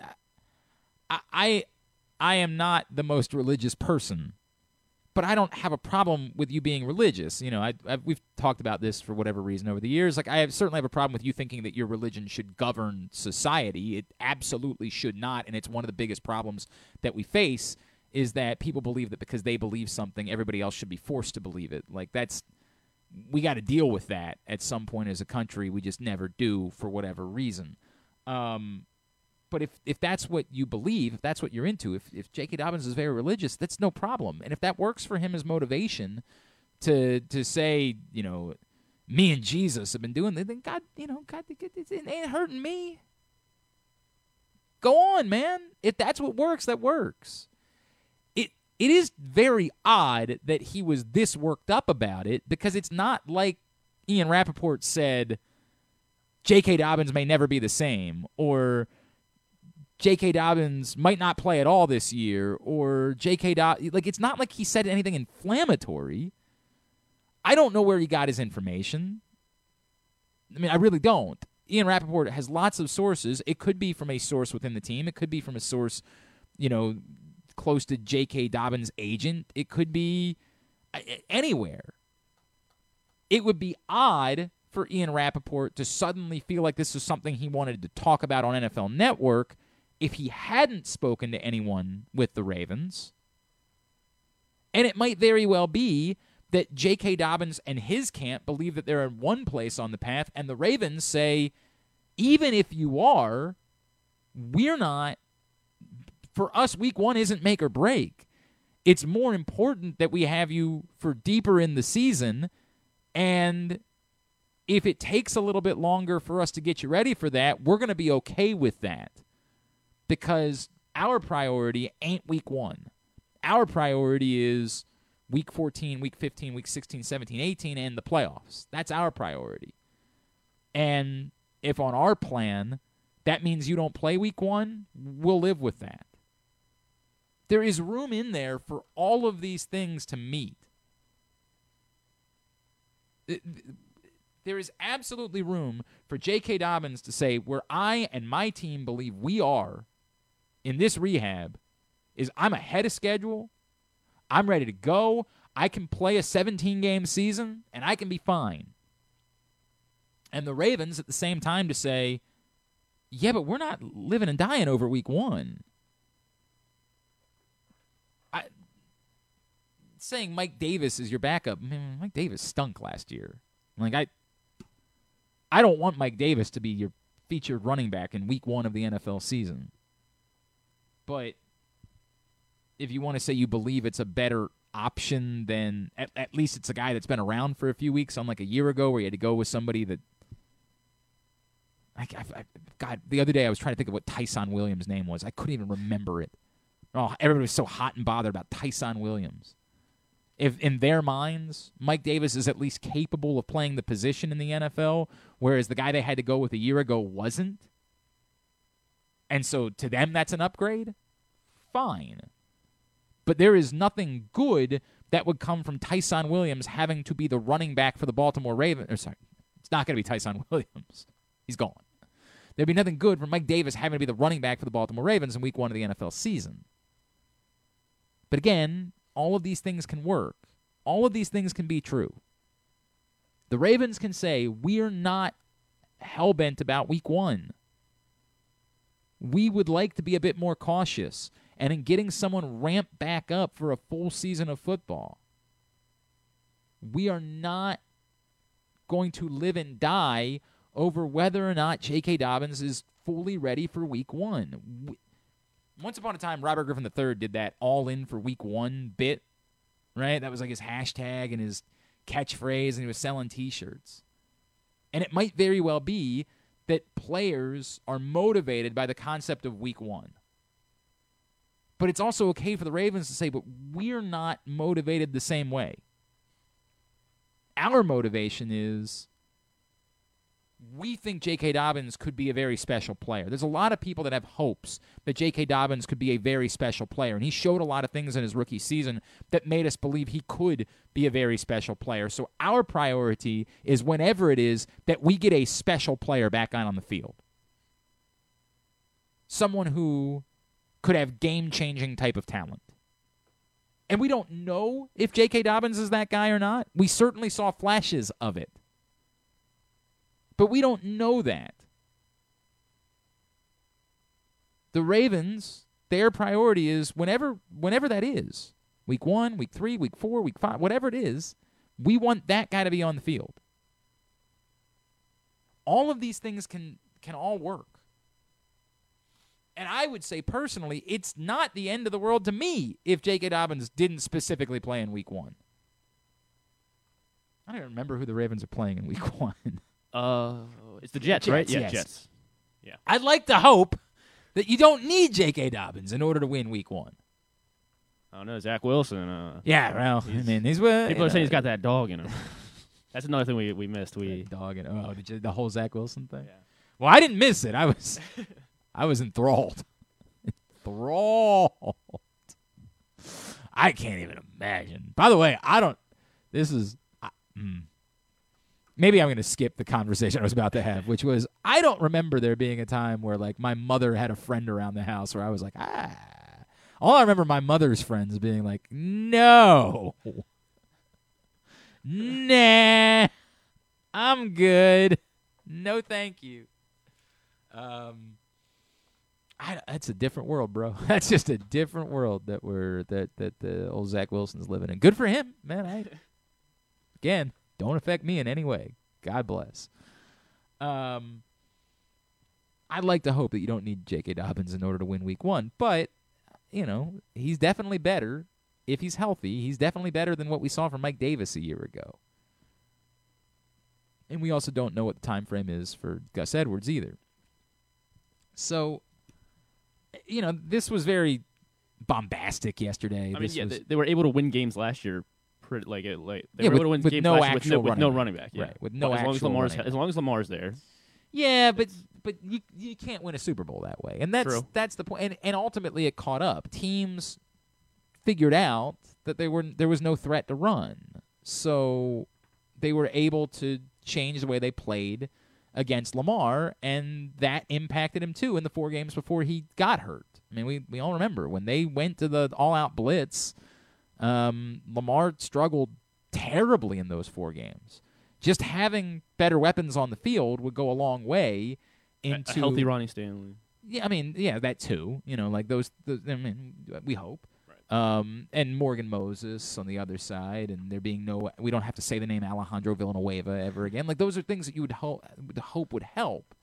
Um, but but part of that is the threat of a run game, of a real run game, not just Lamar Jackson running the ball. Like a real threat of a run game would help in the way teams defend against the Ravens. So I definitely want J.K. Dobbins to be out on the field, but I just don't. I, I don't think there's anything about saying. Let me go back to the original the original tweet from Ian Rapoport. Ravens run, JK, running back J.K. Dobbins is no sure thing for Week One. Okay, so he might be ready for Week One. He hasn't had any setbacks. Okay.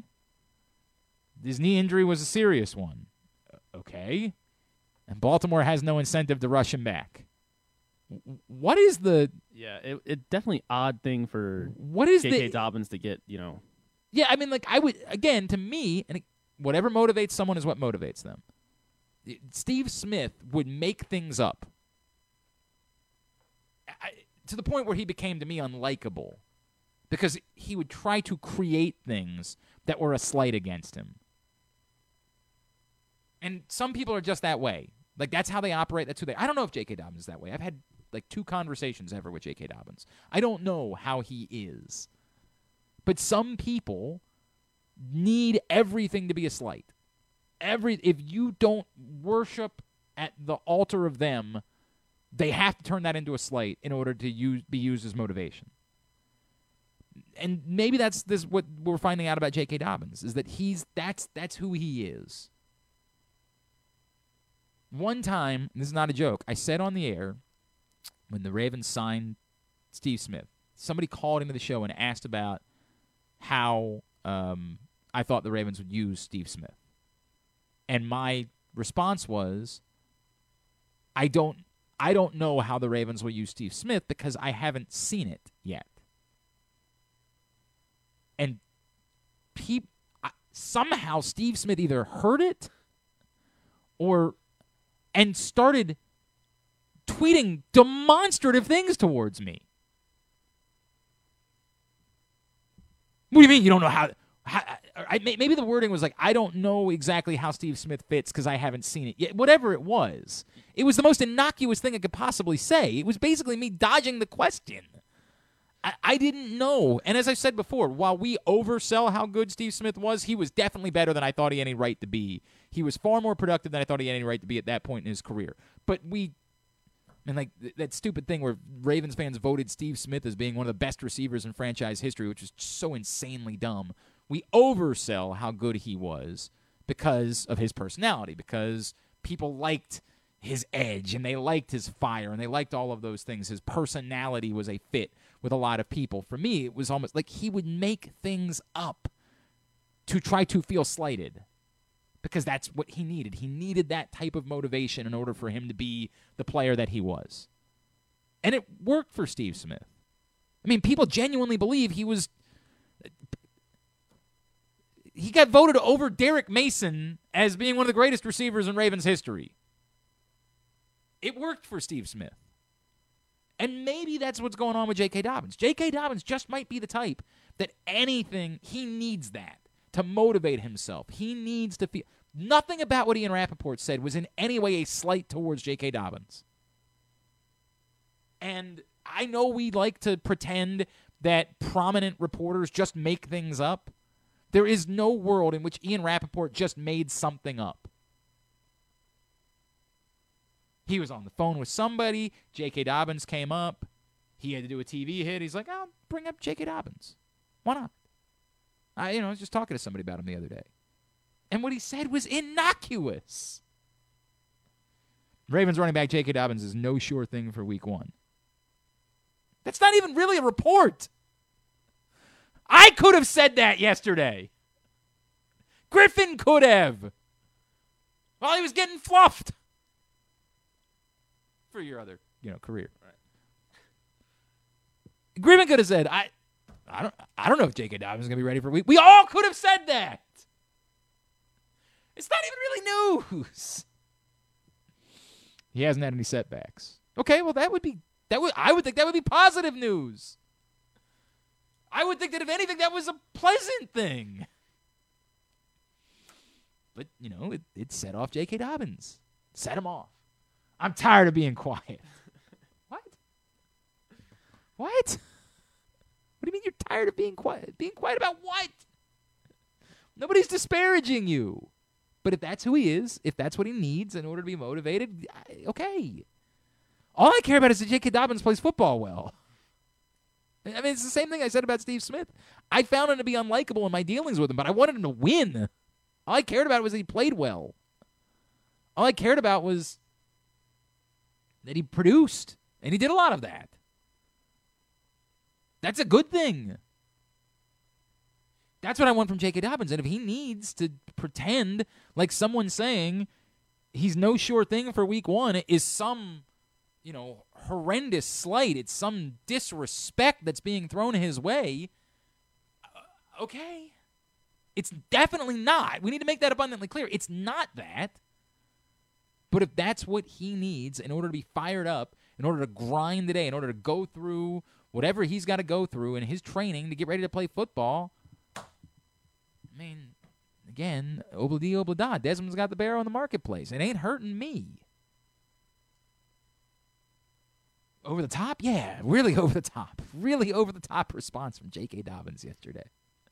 Really. Did anybody get uh, Jesus? Did anybody track get a, a comment from Jesus about what he and J.K. Not Dobbins that are working I on? know of. I, I mean, I would I would like to think that somebody at least requested comment. Like- well, I mean, Rapoport knows everyone, so I would. I is would he very assume- plugged? He's very plugged in. He's very plugged in. I would like to get a comment if if somebody knows like who I should email. I would like to get. And we all, oftentimes will do this. Like we find out that I think we were trying to work. Uh, Lamar Jackson was working with uh, Tom House's camp, and I think we tried reaching out to Tom Tom House. If J.K. Dobbins is working with Jesus, I'd like to talk to Jesus about what they're working on. I'd like to know. And again, I'm, somebody's going to say, "Uh, "How dare you disparage religion?" I'm not disparaging religion. I'm trying to make a joke. Be religious. Be as religious as you want to be, as long as it doesn't impact somebody else's ability to live. I don't. I don't. It was. It was a weird day. Weird day with J.K. Dobbins. Yeah, I hope he's ready. I. It'd be cool if he's ready for Week One. That's great. If he can be a special player by Week One of the NFL season and can continue to be a special player through February, phew, God, man, high fives all around.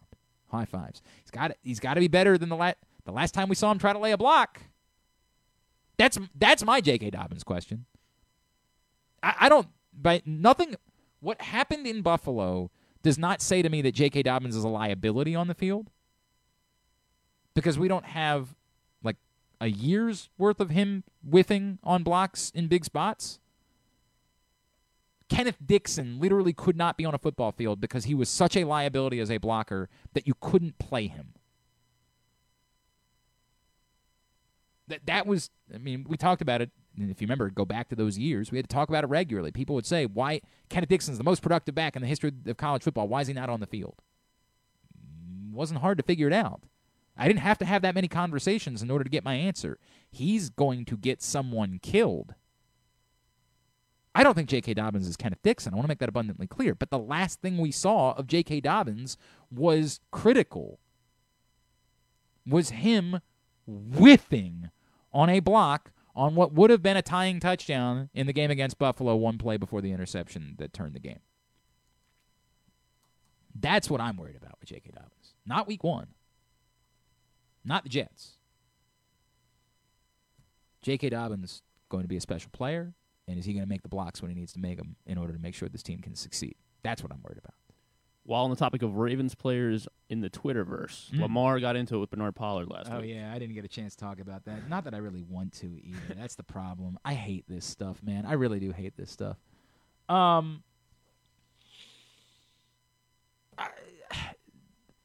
boy, I was really happy to be away during this. I got to be honest with you, man. This is the type of stuff that like this is why I'm not doing you know like ten to noon on 105.7 anymore. Is because I just can't pretend like I care. So Lamar is left off with this ESPN top ten quarterbacks list. I, I didn't even really do the research on who they like how they put their list together. I, I, I just because I I didn't care. I don't I don't care about these lists. They are interesting to me when they come from. You know, like, hey, we we um, sent a survey out to general managers and coaches, and this is like that becomes interesting to me because then it's the people that are within the game. But I, I don't know. I don't know how ESPN made their list. Might that might be what they did. Lamar Jackson's not in the top 10. Okay, well, that's, you know, that's absurd. Obviously, it's absurd. But it also speaks to if they're, you know, they were talking to general manager and people, it goes back to some of the confirmation bias stuff that we've talked about in the past. It's difficult for people to admit that they were wrong. Once upon a time, they felt a certain way about Lamar Jackson, and they they want to be right more than they care about whether or not they put together an accurate top 10 list for ESPN. So Bernard Pollard says this absurd thing about, well, he's a top 10, what was it, athlete or a top 10 player, just not a top 10 quarterback. Yeah, yeah, I think it was something along those lines. I, I'll find it. I don't know how to say this any different way than I've said it in the mi- millions of times that I've said it in the past. The appropriate response to this is nothing. Lamar can do whatever Lamar wants to do. Again, I, I don't care what Lamar tweets about. I care about, you know, if he's going to play better against the blitz. That's what I'm concerned about with Lamar. I'm still concerned about his contract too, but specifically, I don't. If Lamar wants to tweet, tweet away, but t- tweet forever. I don't. I don't care as long as he plays better against the blitz. That's what I'm concerned about in relation to Lamar Jackson. The rest of us, my response is very simple. You don't need to care. I get it. We're bored. We're very bored. There's no football games being played right now. We're bored. But Zach Wilson can only hook up with his mom's friends so many times on Twitter. Like, there's only so much going on. We're bored. So, Bernard Pollard running his mouth, we want to fight about. Who cares? Who cares? I just can't. I can't fathom how little you have going on in your life to care about what Bernard Pollard is tweeting about Lamar Jackson. I can't. That probably doesn't help clicks and views and the currency that we exist within within the world, but I don't care what Bernard Pollard has to tweet about Lamar Jackson. Go ahead, say it, It anyway. was it was uh but he tweets a lot about NASCAR. Uh, He's a, he's beca- yep, I don't know where that, where that came from. He did become a big NASCAR. I remember that from. a But it was it was ago. about uh, receivers. No top receiver will ever uh, come there while L- LJ is that. there. That wasn't the first one. The first one I- was I he, know, he's, there was so he's not a he's a top ten. There's a lot more than I remember. He's a top ten player, but not a top ten think- quarterback. I think that was Ryan 10 Clark. Did, No, Ryan Clark said something very defensive. Bernard Pollard was the first one that said I don't know why I can't find it. he- it was it was something very specific, like top ten athlete, but not. Who cares? yeah, you're, I guess you're right. Who cares? Is he better against the blitz this year? That's what I care about. Okay, he was replying to Ryan Clark. Yeah, Ryan Clark was defensive of him, and he said it, uh, it's a lot that can be said. He's definitely a top ten talent, but as far as top ten QB, I don't see it. What does that mean? This goes back to this dumb thing people are trying to do where because Lamar Jackson runs, that means he's not a quarterback. Like, we're still clinging to that. We're five years later. We're still trying to do a bit where because Lamar Jackson can run, that means he's not a quarterback. It's so sad. It, and it's worse because it seems to have permeated, and for some reason, we think Lamar Jackson should run less, which is the dumbest thing that's ever existed within analysis. We think, well, you know, we we just don't want to see him running all the. Why not? He is so unbelievably good at it. Better than anyone in the history of the game. And there is no great. We have all of the data. He's at no greater risk of getting hurt. But we still do this dumb bit about quarterbacks and running the ball. That's you're not a real quarterback. We just we're brainless. We are brainless. Okay, I'm sorry. We got to wrap up. I don't want to go too long today because we got we still got more work to do. Uh, we'll come back in. We will get a tidbit. We will get tubular. T- we will get tubular to wrap it up. We are winding down for a Tuesday edition of Glenn Clark Radio. Come in for Glory Burgers, Glory Wings. There's glory for everyone at Glory Days Grill. Enjoy our award winning burgers, ribs, and wings, or try our fresh salads, hand cut salmon, or our scrumptious sandwiches. Yum! Come in for our daily specials every weekday, like $7.99 burgers on Mondays and $6.99 nachos on Thursdays. Dine in and let us serve you, or order online at glorydaysgrill.com and take it home. Visit us at glorydaysgrill.com for a location near you. Glory Days Grill, great food, good sports. Get your tickets now for the premier high school lacrosse games of the year. The 17th annual All America Lacrosse Boys and Girls Senior All Star Games will be on Saturday, July 30th at Johns Hopkins historic Homewood Field. This is your chance to see the future lacrosse stars up close and in person as they showcase why they are the best in the country. Go to allamericalacrosse.com and get your tickets now.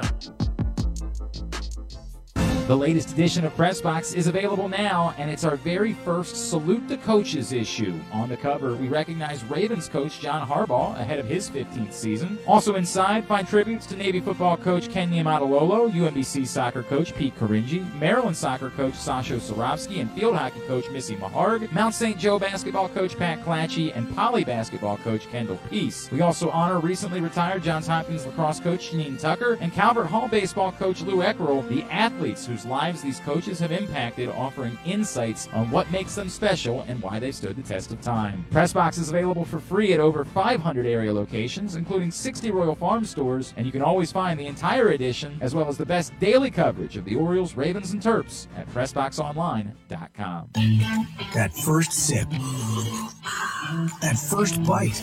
Mmm. Start your day off right with a delicious breakfast at Royal Farms. Choose from a fantastic selection of fresh Royal Farms breakfast sandwiches and top it off with a rich hot cup of the freshest coffee in the world. At Royal Farms, breakfast is available day and night. It's the freshest breakfast in the world. Real fresh, real fast. Royal Farms. Sports betting has come to Maryland, and we're ready to help you win some money. Tune in for Simply the Bets every Tuesday morning at 11 Fort. FanDuel Sportsbook GM Leon Twyman and VSIN's Aaron Oster join the guys every week to give you all of the info you need and offer you a few winners. And every other Thursday at 1140, tune in for Weekend at Bookies as Andrew Stecca and Alloy Sports Brad Kronthal help make you some money for the weekend. So come win some money with us on Simply the Bets every Tuesday and Weekend at Bookies every other Thursday brought to you by the FanDuel Sportsbook at Live Casino and Hotel Maryland. Listen at PressBoxOnline.com slash radio. Watch at YouTube.com slash PressBoxOnline. Don't forget that full episodes of the show are available for free on Apple, Spotify, Amazon, and YouTube. But warning, you get what you pay for. You're listening to Glenn Clark Radio. Great, great time to yawn. That's a great, God, that's a great image for anybody who's with us on uh, video today. Hi, Glenn Clark Radio, winding down for a Tuesday edition of the program. I feel like there's oh, there ESPN really is still doing the the Jeter thing. Like they really are still pretend. It's not just that they aired it. Um, I was when I was preparing Tubular for the week. They're doing a pre-show or a post-show, one or the other, for the second episode on Thursday. Like they really are going all in and pretending that anyone asked for this. There was a lot of uh, Gary Thorne because he was calling a lot of Yankees games back then, and then uh, Buck Showalter had a lot of interviews in it as well. Why was Gary Thorne? Was he? Did he work for the? I guess yeah, I was confused by that, but in the '90s, I guess he was calling. you- wait, so you're saying you watched Well, because it came on after the home run derby, so I just left it on in the background Christ. while I was on my phone for a little bit, and then I, I have. and and I heard Gary Thorne and Buck Showalter's voice, and I was like, oh, okay. I mean, I just don't remember him working for the Yankees. I remember him working for a network. Yeah, I don't. Yeah, he was. Yeah, he never. He didn't have a. I guess I mean I guess because maybe it was he the, was it was the he World was with Series. the Mets from '94 to 02. So would he have been doing a World Series? He might have been. What? I don't know. I don't know. That's weird. It was definitely Gary Thorne's voice. That's weird. Um, I, I mean, I, I said be like Nobody asked for this. No one. I, I mean, outside of one market, there's one market where this matters, and again, unfortunately, a lot of the media companies live within the realm of what matters in New York matters. Whereas this is the biggest stretch that you could ever. No one outside of New York. I, the point that I made the other day is the most interesting thing about Derek Jeter, the baseball player, like the most memorable moment for Derek Jeter, the baseball player, was the 2001 World Series, which of course he lost to the Diamondbacks in seven games. It was easily the most captivating World Series of my lifetime because it was the three-time defending champs. It was post 9/11. You know, George Bush doing the first pitch. Um, Byung Hyun Kim blowing two saves in the process, which is why Derek Jeter became Mr. November because the series after the season had to be pushed back a week because of 9/11. The series went back into November. There was so much to Randy Johnson um, and Curt Schilling with the Diamondbacks and Randy Johnson coming out of the bullpen and Luis Gonzalez walking it off on a bloop and it had everything. The 2001 World Series is of my lifetime by far the most compelling World Series that has existed. By far. You want to do a seven part documentary about the 2001 World Series because you can intersect it with where we were as a country in the aftermath of 9 11? That would be eminently watchable. That would be incredible. That would be compelling. You build every episode is about one game within the series. Get the rights to that right now. My God, I'd watch it in a heartbeat. I'd watch that. That would be unreal. A seven part documentary about Derek Stupid Jeter? Who is, as, again, outside of New York, who cares? And that's the. Within New York, Derek Jeter is on par with Michael Jordan. But everywhere else in the country, he's not a tenth as relevant as Michael Jordan was. He's, you know, his his personal life is interesting, but not enough for me to sit through seven episodes of a documentary about. Could you imagine that? Just because you want to know if if he was playing Curious Finger with famous actresses? Come on, dude. I I can't. I can't. They are really they are all in on this bit. Like this is something that anybody wanted or anybody again outside of one city that anybody was interested in. Seven, seven movies, not seven 30 minute episodes, seven hour long shows about Derek Jeter, who's who again we all know was a good baseball player, but nothing more than a good baseball player. He wasn't the best player of a generation. He's not even in the argument. Like I, I don't know how far in the discussion you'd have to get to talk about Derek Jeter on the list of the greatest. Michael Jordan's the greatest basketball player of all time. And people can debate about LeBron James. But at most, you're naming two. I, I can't fathom how far down the list you'd have to get to have a conversation about Derek Jeter amongst the best baseball players of all time. Is he a top 50? May, maybe? I don't think so. Maybe. Like, at least maybe you could start arguing that he's in the, you know, like, because you would talk about him having some big hits in the postseason or whatever. Like, maybe there would be an argument for him as a top 50 guy. I couldn't be the one making it. He wasn't a good defensive shortstop. I, I what are we doing? Nobody asked for this. Again, outside of one market. Maybe the ratings will be so good in that market that it doesn't matter how the ratings are anywhere else. It might very well be that for ESPN, as long as it gets a 10 share in New York, New York is so big that it's irrelevant that nobody in Sheboygan gave a crap. I guess actually in Sheboygan they probably would. But nobody in, you know, Bellevue cared. No one in, you know, Minnetonka.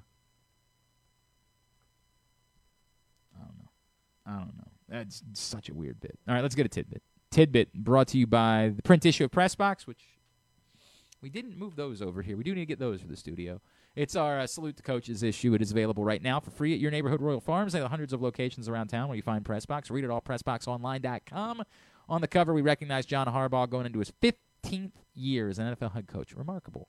Uh, Ken Niumatalolo from Navy inside, also 15 years, and other coaches who have either recently surpassed or approaching milestones um, or recently retired from the area, like Sasho Cirovski, Missy Meharg from Maryland, Pete Caringi from UMBC, Kendall Peace from Poly, Lou Eckerl from Calvert Hall, Janine Tucker from Johns Hopkins, and more. All featured inside our Salute to Coaches issue of Press Box, which is available now. All right, so your tidbit. You're gonna have to stick with me here. It's kind of a long-winded one, just because I found a lot of uh, Good. facts Good. that I thought were interesting. Uh, so the Orioles had the first overall pick Sunday night. They took Jackson Holliday, which was at least to me was kind of somewhat of a surprise, uh, uh, especially after you know the betting line shifted. Um, but you know, so because we all thought they were going to go in with the guy who they thought was the closest, or at least I thought they were going with the guy who was going to be closest to being being major league ready. Um, and so that's why I thought maybe Termarr Johnson was Okay. probably going to pull away there. So that got me thinking about you know players who made the quickest turnarounds from being drafted um, and going into the majors, um, and that was going to be way too hard for you to. to I remember there was a pitcher. Was it Mike Leake? Yes, Mike Leake is one. He is one of those guys. That's I, I absolutely. And there was somebody this year. Yes, in 2020. In 2020. Yeah, which was so it was a weird because there was no minors that year. Yeah. Who Uh, was it? It was the White Sox. Garrett uh, Cro- Crochet. Okay. Yeah. Yeah. Yep. I do remember there being a reason. Yeah, so Garrett Crochet. Who So else? you would have got. Um, so I was gonna. Well, okay. So the first guy to do it was an Oriole, Mike Adamson. Oh, sure, the great Mike Adams. Ni- 1967. Hold on, where did I? There he is. 1967. He was the very first player ever to go directly to the majors without uh, hitting the minor leagues first. Okay. After getting drafted, um, and then there, w- there was a guy that also did it in a day. Who got drafted? Then the next day he found himself in a game. Dave Roberts. Dave Roberts? Not that Dave Oh, Roberts. okay. Like, This was 1972. Dave Roberts. He was drafted on June 6th. The very next day, he signed his contract with the Padres. Okay. Uh, and then he debuted later that night in the t- in the 12th inning of an very 18 inning game at third weird. base. Okay. He got three at bats. Okay. yeah. So I thought that was very interesting. Uh, and then so then uh, players to do, there was only there's only been three in this millennium that have done it without going to the minors. Xavier Nady, Sure. of course, he was drafted in 2000, and then he pinch hit in like the last day of the uh, of the of the season in 2000. He Okay. drove in drove in a run, uh, and then he didn't return into the majors until 2003 Okay. because of injuries and stuff. So that was I that vaguely interesting. remember Xavier Nady, but Yeah. Uh, Mike Leake, Yeah. eighth overall pick in 2009, debuted in April the following year because uh, well he pitched in he pitched in the Arizona Fall League, Right. so kind but technically he didn't pitch in the, the minors. Um, and then Garrett Crochet. Um, so that so my my new question is going to be, how many number one overall picks do you think you could name? And then also, Ever? yeah, ever. It's been a lot, but I've, I've, I want to know how many. I want to like know how many you think you can name, or or we can do well. We can do both actually. Top ten number one overall picks in career WAR. huh?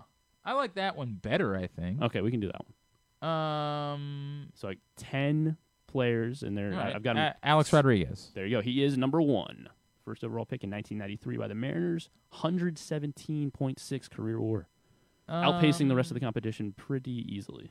You know, I think there's a. Ch- yeah, no, I'm not going to go there yet. Let me let- before I guess that one. Let me go back a little ways. Um. Bryce Harper. There you go. Yes, Harper is sixth, 42.7 career WAR, and he still has quite a big career left. Probably. Yeah. Um. David Price. David Price. There you go. He is eighth, drafted in 2007 by the Devil Rays, first overall. He has a 39.5. All right. Who am I not thinking of that was a number one pick? This is the pro- uh, Justin Upton. Justin Upton is not top 10. Let me see. He is high up there. He's like 12, 13, 14, 15th. Joe Mauer. There you go, Joe Mauer, top four, 55.2. First overall pick in 2001 to the Twins. I'm assuming there's nobody more recent, right? There is one more active player in the top 10. Strasburg? Strasburg, not top 10. He is 14th. Who's an active player that was number one overall pick? Active player, number one overall pick. Gerrit Cole? Close. He is 12th. Correa? There you go. Carlos Correa, All right. top 10. He is number 10, first overall in 2012 to the Astros. 36.4 career war. So all guys have 36.4 or higher career wars. Man, it's hard for me to remember going back. now, I, you know, it's like I got to go back a ways. There's, let's see, there's one more obvious one. One more obvious one. Another one that kind of obvious, I guess. Chipper Jones was number one pick, right? Yes, right? he was. Okay. 1990, first overall to the Braves, and he is number two, 85.3 career war. Man. Just trying to remember who all was number one picks. It's Yeah. the tough part. Like I'm pretty sure it wasn't Ben McDonald. Griffey was a number one pick, wasn't there you he? go, yeah, Griffey. He was third. So you have your top four. Griffey was first overall in 1987 to the Mariners. Is it Josh Hamilton? No, not Josh Hamilton. Okay.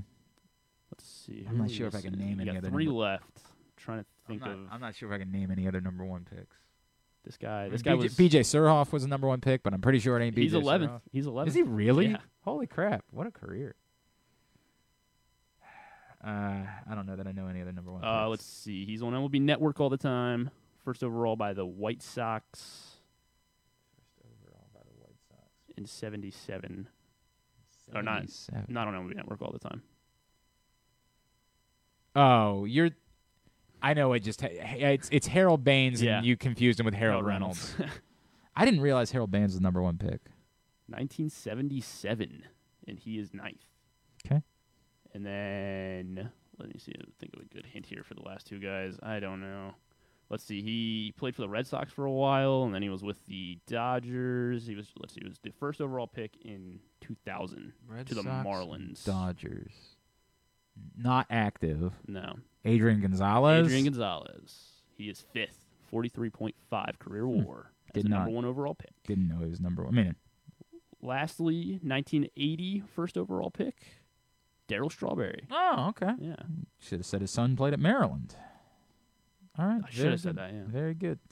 All right, Tubular. Tubular brought to you by the FanDuel Sportsbook at Live Casino and Hotel, the place to be for the All Star game tonight. Every big event, the place to be is the FanDuel Sportsbook at Live Casino and Hotel. 61 self service kiosks for you to get all of your bets in. And they're open 24 7, so no matter what you're betting on, If you're betting on the Senior British Open this weekend, despite the fact that it's happening early in the morning, you can get your bets in in the FanDuel Sportsbook on those 61 self-service kiosks that are open 24/7. FanDuel Sportsbook at Live Casino and Hotel Maryland. Here's what's coming up tonight, totally tubular wise. Of course, it's the All Star game. I, Griffin, this is something I'm sure that you will watch. I again, I plan on not watch. Like I, will probably start it and then you can tell me. What what let the- me know. what you do is you go down to the live casino uh, Yeah. and, and you, you place your no run first inning bet. So you you, you Ah, watch the beginning of that's the game. when- that's when. Oh, yeah. Okay. And then uh, and then you can turn it off and turn on whatever you want. Uh, Fox for the All Star game at eight. Uh, Clayton Kershaw starting for the National League because the game's in L.A. There's some like odd. Their Marlins fans are beside themselves that Sandy Alcantara doesn't get to start the All Star game. Like, dude, God, what could- imagine being worked up about something so irrelevant. Just imagine. Do you think uh, do you think we see Jorge Lopez? I- they try to get somebody from every team into the game. Like that's you know they do. Well, they what try John to. Means didn't. But was years ago. Yeah, that's right. He didn't get in at all. Did he? No, he didn't. Get And in he was all. the only. Yeah, he was the only. Yeah. I don't know. We'll see. We'll we'll see. Uh, Shane McClanahan, Baltimore native, uh, starts for the American League tonight at eight. Uh, NBA TV, New York Liberty, Connecticut Sun right now. Then Atlanta Dream, Vegas Aces at ten.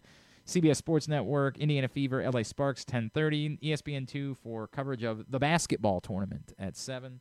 And the USA Network for WWE NXT tonight at eight. Some non-sports highlights. Uh, it's. Shark Week. Oh, that's right. It is Yeah, Shark Week. Shark Week I know there's something. Geo. There's something.